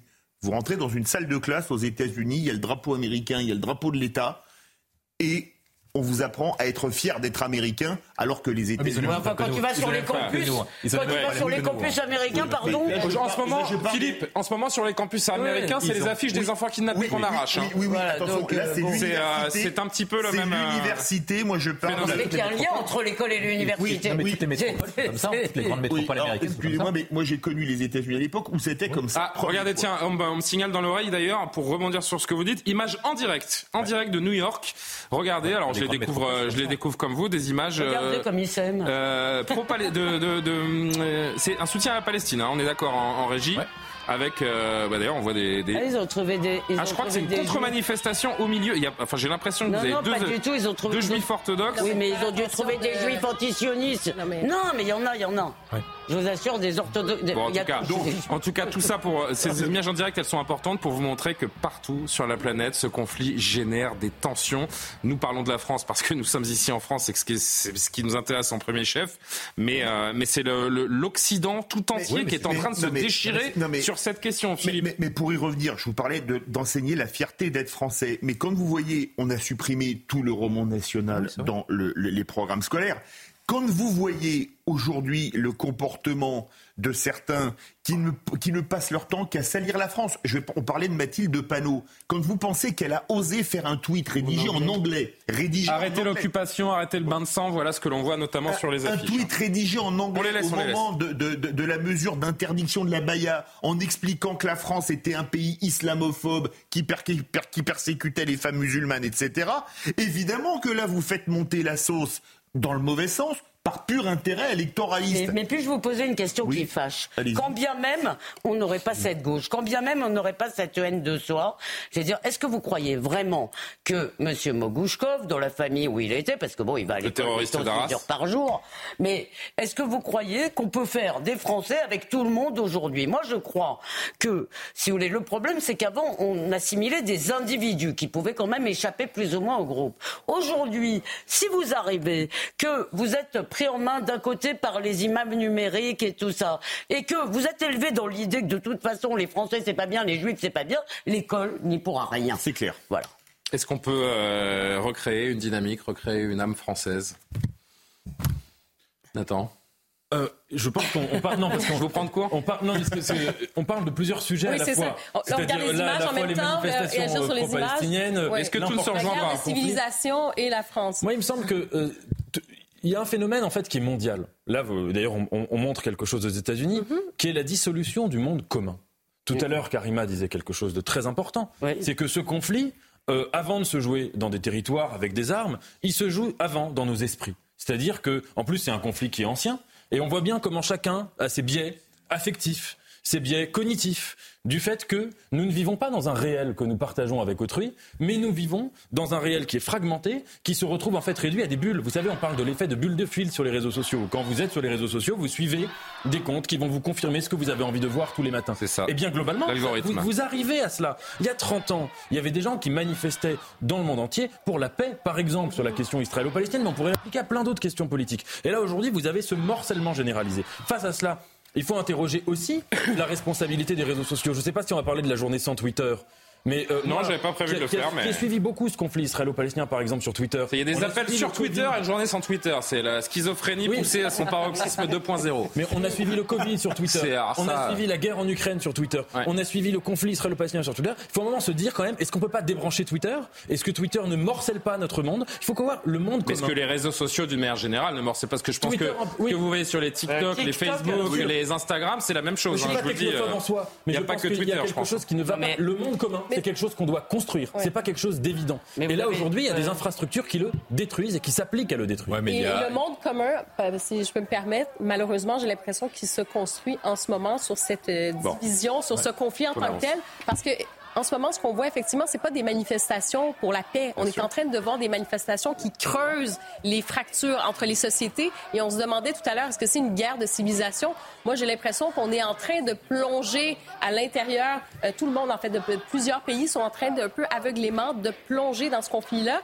Et ce n'est plus effectivement euh, quelque chose d'un conflit euh, territorial. Et certains disaient oui, c'est non, c'est quelque chose de plus profond. Et d'ailleurs, il y a Florence Bergeau-Blaclair, l'anthropologue du CNRS, qui écrit sur euh, les, les fréristes aussi. Il y, a, il y, a, plusieurs dimensions à ça. Elle parlait, par exemple, de cette dimension euh, presque religieuse, sacrée. Certains veulent en faire finalement une cause sacrée qui pourrait s'étendre euh, justement sur la planète, dans différents pays. Et c'est un peu ce qu'on voit. On veut en faire une cause sacrée qui légitime, qui cautionne la violence, qui fracture aussi nos sociétés. Je pense que le Hamas peut aussi se frotter les mains, de voir que, comme une traînée bah, de voir ces images, notamment en direct à New York. Un peu partout, nos propres sociétés qui sont en train de se déliter euh, sous nos yeux. De voir aussi les images euh, qu'on pourrait voir le week-end prochain à Paris, puisque euh, on va rester sur, sur ces images. Hein. Je vous parle de Paris, mais les images à New York, elles sont, elles sont en direct et je pense que c'est intéressant de, de, garder un œil dessus. Mais sachez que le préfet de police de, de Paris, Laurent Nunez, a donc annoncé l'interdiction de la manifestation pro-Palestine qui est prévue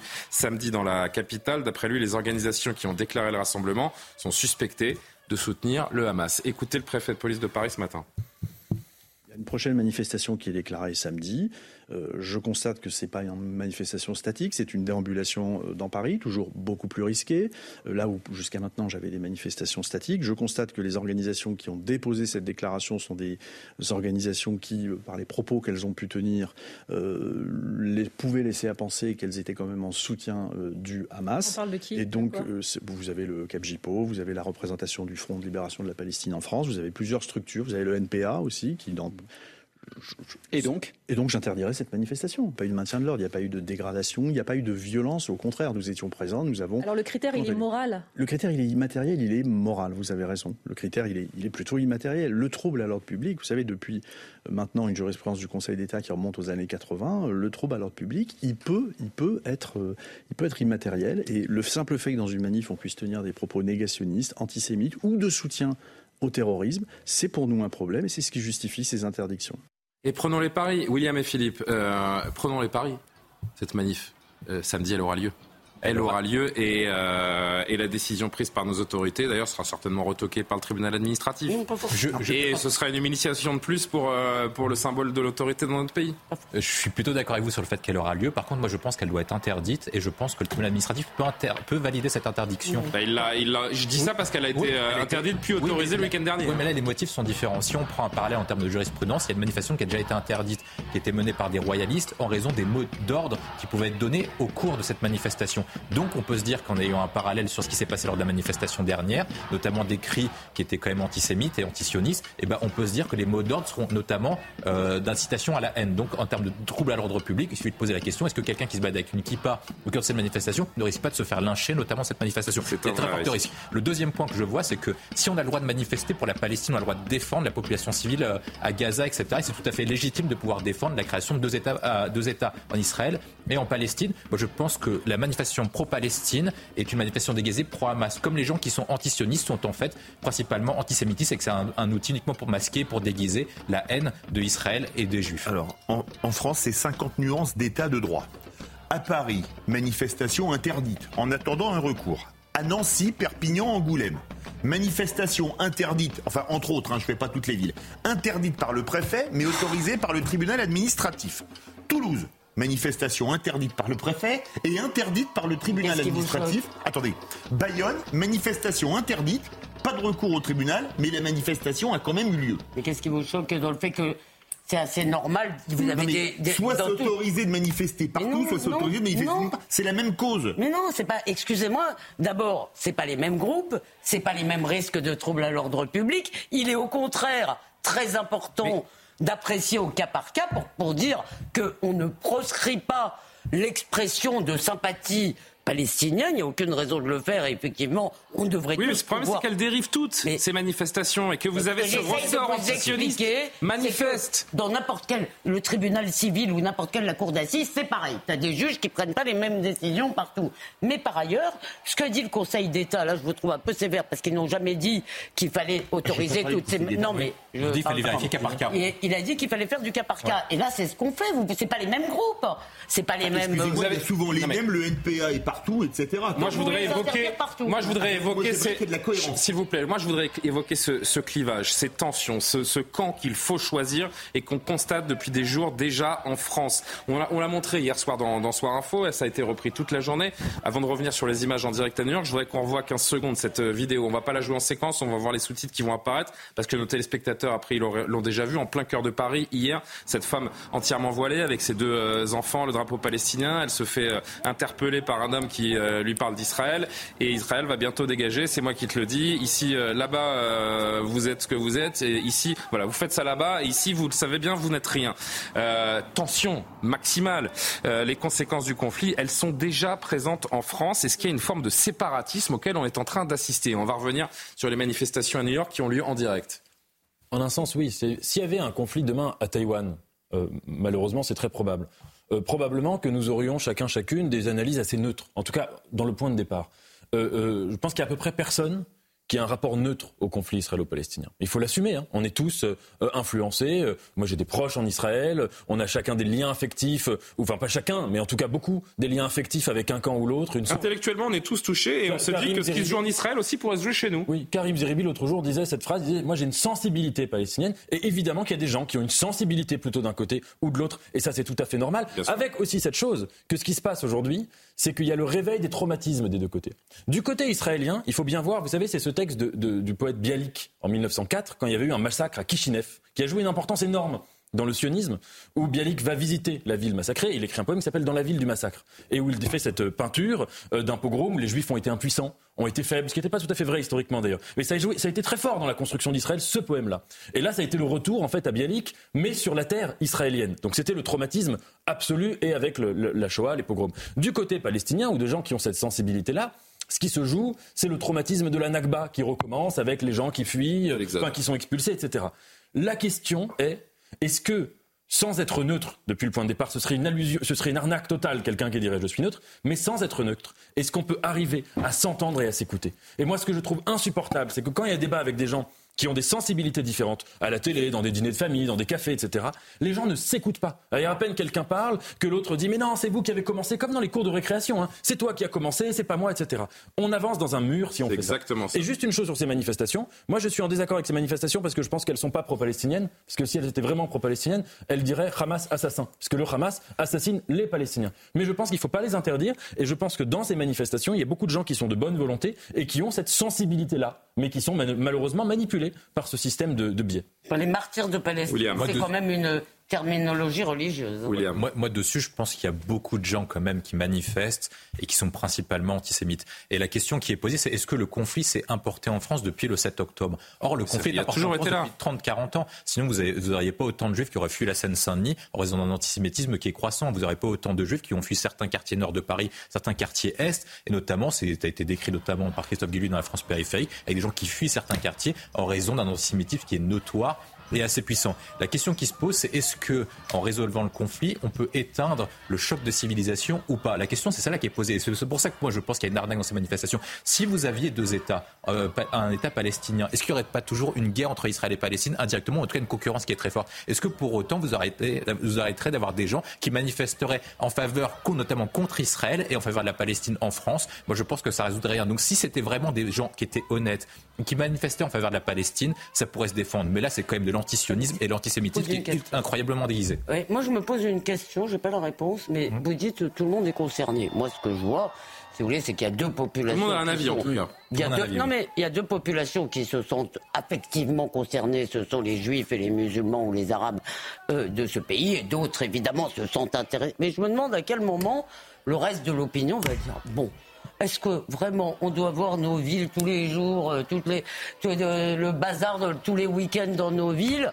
Est-ce que et, et je pense qu'à un moment les gens vont dire on en a marre, c'est pas notre guerre. Oui, mais euh, il y, a- il y a la il y a la dimension terroriste que vous omettez, je trouve. Et la dimension terroriste, là, pour le coup, elle nous touche tous, sans distinction de, Et par de ailleurs, religion ou de, ou communauté. Quand vous dites que c'est l'importation du conflit, j'en ai marre d'entendre dire qu'on enquiquine des gamins, qu'on qu'on- on insulte des gamins à l'école à Saint-Denis à cause d'Israël. Ça n'a. C'est tous les je jours. vous dis que l'antisémitisme dans cette région-là, il a précédé l'existence d'Israël. Donc cette histoire d'Israël est quand même aussi largement un prétexte. En tout cas, on sera attentif à. derrière des sentiments peu On sera attentif à ce qu'on observera ce week-end, euh, notamment à Paris, avec cette manifestation euh, interdite. Et euh, on peut imaginer que l'interdit sera, sera bravé samedi. Maureen Vidal, 23h30, le journal. Et puis on parle d'un autre sujet. Enfin, tout est un petit peu lié, mais le gouvernement qui a évoqué aujourd'hui son plan anti-émeute, quatre mois après les émeutes du, du mois de juin. Maureen Vidal.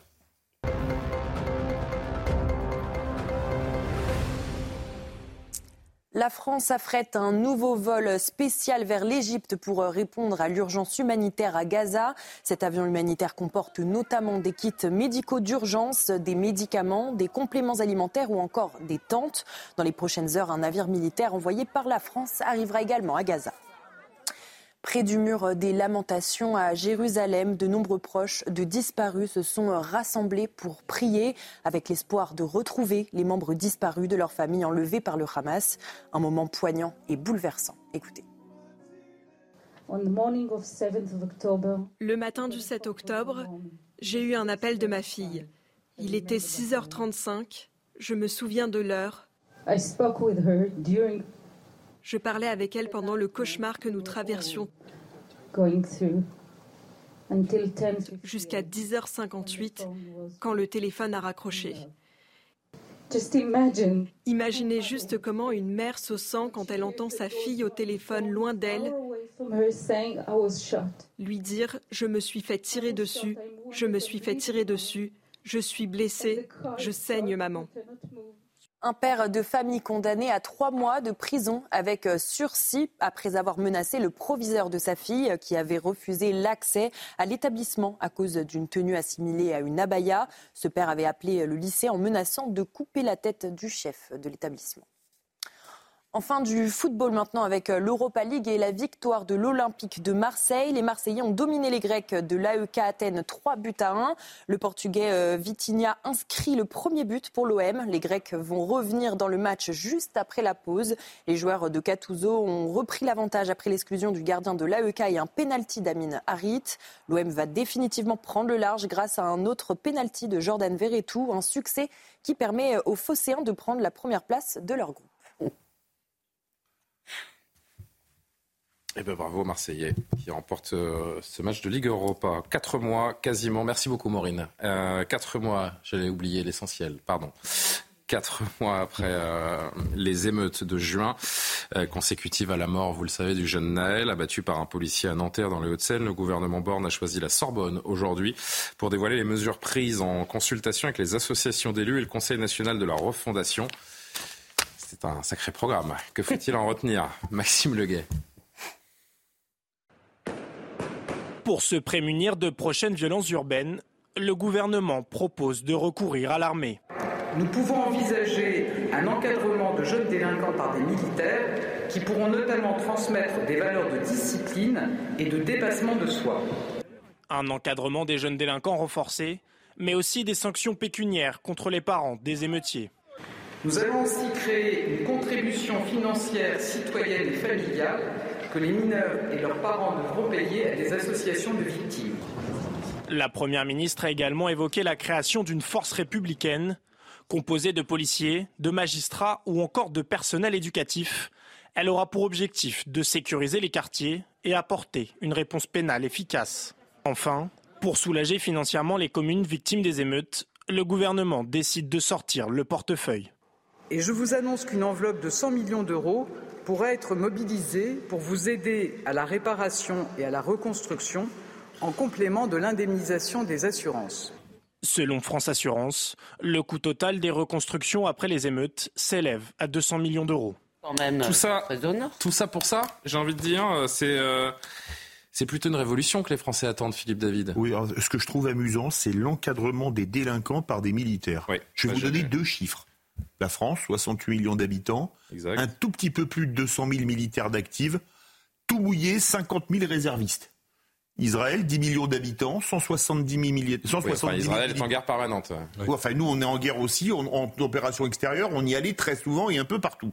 170 000 militaires d'actifs, 4, 4 à 500 000 réservistes. On a déjà une armée qui est à l'os. On a déjà une armée qui est en sous-effectif chronique. Et on va dire à des militaires qui sont en sous-effectif chronique, vous allez vous occuper des jeunes délinquants. Est-ce que vous ne trouvez pas ça surréaliste? Mais moi, je vois, je vois 100 millions d'euros également pour réparer les dégâts, des renforts de force de l'ordre, des stages de citoyenneté, en effet, bah, des amendes pour les parents. Et excusez-moi, par rapport aux dégâts. en fait, il n'y a rien de nouveau. 100 millions tout existe déjà. 100 millions d'euros, c'est une plaisanterie. Tout existe déjà. et les amendes, vous êtes gentils, mais les parents, ils sont insolvables. Ça, ils payent jamais. Donc les stages de parentalité qui vont certainement aller avec les stages d'empathie, ça, c'est rigolo. Là où je suis pas tout à fait d'accord, c'est que je suis d'accord avec vous sur le, euh, sur le fait que, effectivement, notre armée a autre chose à faire. En revanche, d'anciens militaires, c'est-à-dire des méthodes militaires. Ça existe dans certains endroits, l'étranger aux États-Unis, pour récupérer des gamins. Mais comment vous mettez ça en place Des, méthodes militaires. Ben, ça mais, mais euh, Elisabeth, je, je, vous arrête tout de suite. Il y a quelque chose qui a disparu depuis 25 ans. Un, vous allez voir. Il y a un truc qui a disparu il y a 20-25 ans, ça s'appelle le service militaire. Non, mais vous prenez d'anciens militaires, vous, vous, vous, mettez ces mômes qui sont en déshérence, qui ne euh, savent plus écouter quoi que ce soit, vous les mettez pendant un an, si vous voulez, dans un encadrement où ils n'ont pas le choix.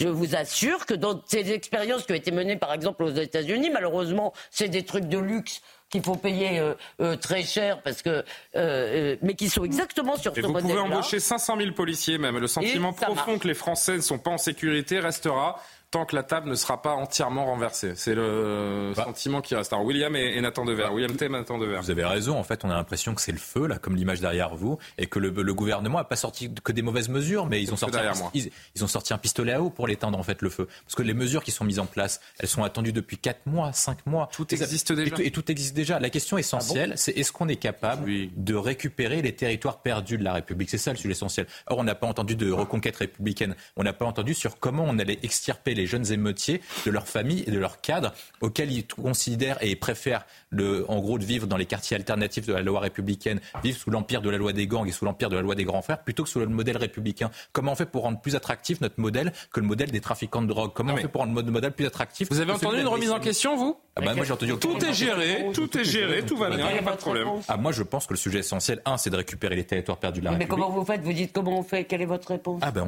on, ça m'intéresse. Oui, mais moi, ça m'intéresse de savoir comment vous pendant un an pour mettre des jeunes avec des anciens militaires.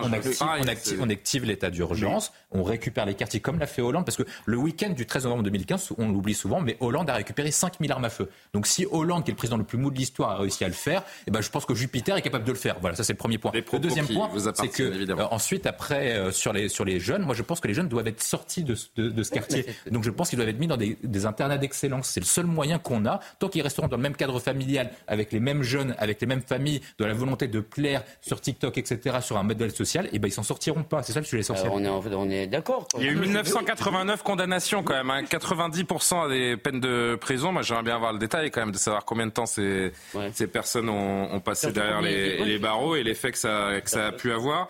Euh, les démocraties occidentales, c'est aux philosophes là que, que je m'adresse. Les, les démocraties occidentales ne savent pas comment traiter les gens qui ne respectent pas le contrat social. c'est vrai. Oui, vous avez tout à fait raison. Et euh, moi, c'est ce qui m'a, c'est ce qui m'a frappé. D'abord, premièrement, vous vous demandiez tout à l'heure s'il y avait un lien entre le sujet précédent euh, et euh, les émeutes, mm-hmm. Israël et, les émeutes. Je pense qu'il y en a un qui est indirect, en tout cas à mes yeux c'est que dans les, bah, deux cas... on aura les mêmes images quand si, si malheureusement il y a une incursion massive de, de Tsahal et qu'on a des, des, images terribles de civils, de civils tués. Ce, ce sera, c'était, moi c'était surtout le lien, c'est que pour moi il y a eu les positions de LFI étaient assez analogues en fait. Il y a eu un moment comme ça, un virage à, peu près au moment des émeutes. Un lien par panneau. moi je les ai souvent défendus quand je trouvais que c'était victime de polémiques complètement injustes. Mais on se souvient que quand il y a eu au moment des émeutes, hein, les premiers jours, un certain nombre de députés qui ont dit on refuse d'appeler au calme parce qu'on appelle à la justice, comme si c'était incompatible. Il y a déjà eu une chose, et c'est très grave parce que la, gauche portait un certain nombre de thématiques qui auraient dû euh, être entendues, euh, notamment sur ces, sur ces quartiers-là et sur ces sujets-là, et en, euh, en ayant ce discours-là sur la violence, elle a empêché son propre programme et sa propre vision d'être d'être porté. Deuxièmement, pour vous répondre. Pas la même gauche. Hein, moi, ce que je constate quand même, c'est que là, la démocratie occidentale, je ne sais pas, mais française, comment elle a réagi? Elle a réagi par du pénal, et par du policier, que ce soit immédiatement, vous l'avez rappelé, les comparutions immédiates qui ont été extrêmement euh, euh, répressives et très sévères, et que ce soit aujourd'hui avec les annonces d'Elisabeth Borne, qui euh, sont... Très sévères, je sais, je sais pas, mais rapides en tout cas. Beaucoup plus sévères que d'habitude, et avec des, décisions de justice beaucoup plus rapides, quelques minutes parfois, que, que d'habitude. Et les annonces d'Elisabeth Borne, elles sont uniquement sur ce terrain. C'est comment rétablir la sécurité. Vous avez dit le mot central, qui est le mot de contrat social. Et encore une fois, il ne s'agit pas de dire qu'en expliquant, on excuse, ce n'est pas le sujet. Mais de facto, il y a un certain nombre d'endroits où le contrat social n'est pas le même qu'ici. Le contrat social, c'est-à-dire aussi les perspectives d'ascension, les perspectives socioprofessionnelles, ah, les la victimisation. Allons-y, la, victimisation. C'est pas de la victimisation. Là, hein. Quand vous avez bah, des là, quartiers je vois pas ce que c'est d'autre. Où vous avez un chômage qui est absolument explosif. Quand vous avez des quartiers où vous avez un recul général de l'État. Et c'est pas seulement sur le plan. Mais quand vous avez des agriculteurs qui se suicident et, et un monde rural qui est complètement délaissé avec des habitants qui sont dans un désespoir total aussi, est-ce que vous les voyez mettre à feu et à sang les, les endroits où ils vivent mais la, la, la sociologie, c'est pas une, une, une, une, comment dire, un lien de causalité immédiate et unidirectionnelle entre le niveau de pauvreté et le niveau de délinquance. Il y a d'autres facteurs qui rentrent en compte. Euh, là, c'est à côté des métropoles, avec des, en effet des mafias, des trafics de drogue, etc. Enfin, il y a plein de niveaux de, de, de, qui, qui, rentrent en compte explicatifs. Mm-hmm. Et ce que je dis, c'est pas euh, pour faire de la victime, du victimaire, parce que je dis pas qu'il faut pas une réponse euh, policière et une réponse pénale, évidemment. Mais je dis qu'à la fin des fins, ça ne guérira que les symptômes et pas le problème. Et que là, en l'occurrence, c'était les phrases de Jacques Chirac en 2005 quand il y avait eu les émeutes. Il avait dit il faudra reposer la question du contrat social. Mais, je suis d'accord avec vous, pardon Nathan, je suis d'accord avec vous. On peut pas se contenter euh, d'une justice qui de toute façon fait ce qu'elle peut, parce qu'en plus je suis même pas sûr que ces peines de prison, ils aillent vraiment en prison à un moment. Et s'ils y vont, je suis pas sûr que ça les traumatise absolument pendant très longtemps. Donc, mais on peut pas se contenter de faire cela. Le problème, c'est que si on veut faire quelque chose, il faut aussi être capable de poser un véritable diagnostic et d'évaluer la dimension culturelle qu'il y a dans cette sécession. Il n'y a pas seulement un effet de la pauvreté. Il y a plein d'enfants de pauvres. Quand euh, les juifs séparades, par exemple, moi j'en connais qui sont arrivés dans les mêmes cités. Je veux dire, Zemmour d'ailleurs, ils sont arrivés dans les mêmes cités. à Sarcelles, à Trappes. Oui, ils euh. sont arrivés dans les mêmes cités. C'est simplement euh, euh, donc, et personne ne les a attendus en leur disant bon, on va vous donner euh, tout ce qu'il faut. Chacun s'est mis à faire comme il pouvait. Alors peut-être qu'il y avait plus de racisme pour ceux qui arrivaient d'Algérie, etc. C'est tout d'accord. Mais à un moment, si au lieu de passer, si vous voulez, leur temps à dire nous sommes victimes de ce pays où on...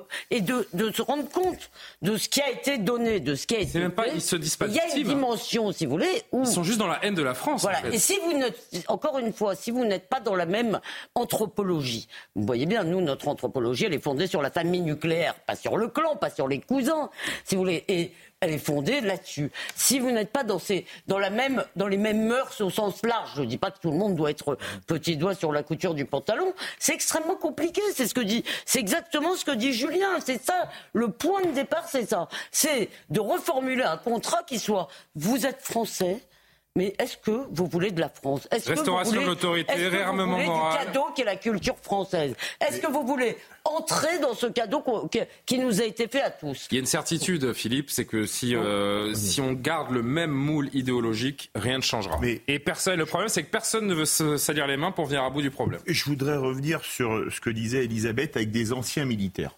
Très bien. C'est fait dans certains États américains. Moi, j'ai vu des reportages dessus. Mais je peux vous dire que. Alors, vous revenez sur l'encadrement militaire proposé par Elisabeth Borne. pour revenir sur ce qu'a dit Elisabeth, en ma question n'était pas, pas de militaires d'actifs, mais d'anciens militaires. Le problème, c'est qu'aux États-Unis, ils ont des méthodes qu'on peut qualifier de relativement musclées, on va Ah dire oui. ça comme ça, qui ne passeront jamais en France parce que vous avez toutes les associations des droits de l'homme. On est dans l'humiliation hein, aux vont- États-Unis avec Ah bah, euh, euh, certains. euh, ah, dans certains États, c'est vraiment les petits voyous. Je veux vous dire, j'avais vu un reportage. Les costumes orange, euh, faire des travaux d'intérêt général dans la rue. Ils- ça, chez les multirécidivistes, C'est pas ça que je prenais. Hein. Je, prenais non, non, je Je crois qu'ils avaient un taux de succès à 96% parce qu'ils n'avaient qu'une crainte, c'est de devoir y retourner. Ils étaient en- en- encadrés par des anciens Marines, etc. Donc ça, en France, c'est impossible. Et est-ce que vous croyez que des jeunes... Pourquoi c'est impossible?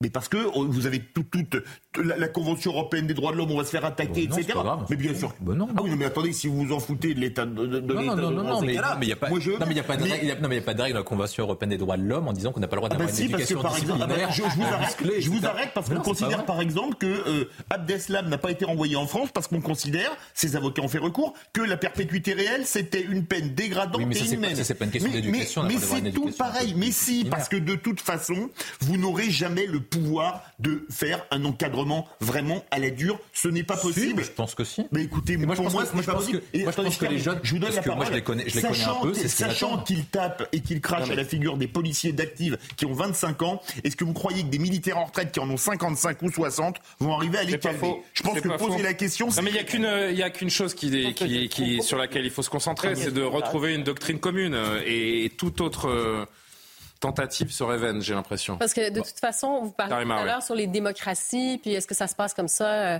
non, moi, je, sincèrement, je, pour avoir voyagé quand même euh, beaucoup, pour vivre en France, pour euh, avoir vécu euh, au Québec, hein, je, je viens du Canada, une, du Québec, eh bien... Citoyenne du monde, Ouais. Karima. Oui, ben quand même. Du Québec et de la France maintenant, disons-le comme ça.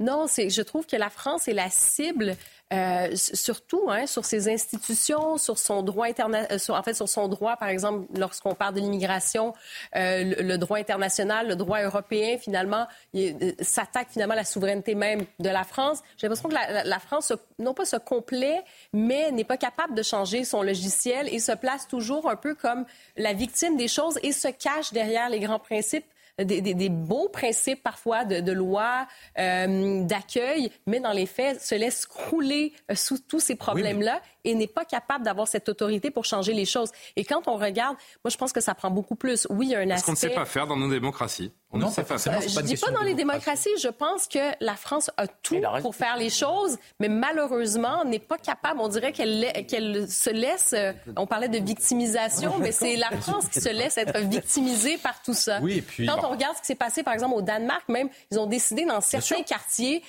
Bon, oui, excusez-moi, mais je pense qu'il y a des choses aussi à faire d'un point de vue urbanistique. Il faut complètement Ouais. Ah changer. dans certaines zones, il va terminé. vraiment euh, remettre, se remettre sur la table à dessin et changer les choses sur la, sur, euh, la question de la délinquance, sur le trafic de drogue, sur le- la loi sur l'immigration, sur l'intégration comme telle, l'autorité dans les écoles, euh, qu'est-ce qu'on Et C'est un pays enseigne. européen, donc on a le droit de le faire dans Nathan, un dernier mot parce qu'il faut, il faut conclure. Juste un tout petit mot, c'est quand même qu'il y a un décalage énorme entre le discours que tenait Emmanuel Macron il y a quelques années, quand il nous disait qu'il voulait faire de la Seine-Saint-Denis la Nouvelle-Californie. La Californie, c'est- vous savez, c'est la un mer. État qui est très La pauvre. Californie, en il y, a, il y a- il y a c'est- des millions de gens qui vivent dans la Ouais, rue. c'est Donc, le sujet, c'était c'était une belle Ouais. phrase. Moi, j'avais aimé cette phrase. C'était de dire on peut faire d'un État qui a des problèmes sociaux, on peut lui donner une émergence. Et puis Emmanuel Macron proposait cela de manière un peu peut-être caricaturale sur le plan libéral, etc. Bon. Et voir qu'aujourd'hui, ce qu'il a, les seules choses qu'il apporte, c'est du répressif, c'est du pénal, c'est du policier. C'est pas à la hauteur du discours qu'il portait, Mais même c'est si on ce que était pas- demandent c'est les. Français. On a encore eu, chers amis, une émission euh, très lourde avec une actualité euh, particulièrement dramatique. Je me suis dit que sur les 15 dernières secondes, je voudrais essayer de vous donner un petit peu le, Oh, c'est sujet gentil, et changer un peu d'état d'esprit. Il y a eu une bonne nouvelle dans notre pays aujourd'hui. Une. Vous savez laquelle c'est Euh, je sais pas, C'est la sortie du nouveau Astérix. Et ça, ça n'a pas de prix, les amis. Je Ouais. vous le dis. L'iris blanc. Je sais pas Ah si ouais. l'un ou l'une d'entre vous a eu l'occasion déjà de le Pas découvrir ou encore, pas. mais je vais aller l'acheter dès demain. Mais, Je sais que Nathan est fan, donc. euh, mais- Moi, mais- j'aime bien Astérix, mais je suis pas sûr de lire celui-ci. mais- Ah ouais? Parce que c'est pas Uderzo Goscinny Non, on verra, je peut-être. L'iris blanc. Mais- Oh, mais quand cher même, quand même. Mon cher Julien, les belles Tiré fins- à 5 millions d'exemplaires, hein, les, attention. les belles fins d'émission avec vous, c'est Automatix. Oh là là. Merci. X. Désolé pour ce moment. Vraiment, euh, je, je, je vous tiens à me présenter mes excuses au nom de Philippe David et, et du mien. Merci à Martin Mazur, à, à Maxime Fer, à Patrick Urban. Je vous l'offrirai, l'iris blanc, euh, Philippe. Merci à vous que, qui nous suivez euh, chaque soir. L'édition de la nuit dans, dans un petit moment, dans une poignée de minutes, avec Simon Guillain. C'est Olivier de Carenfleck que vous retrouvez ce week-end pour Soir Info. Bonne nuit à tous.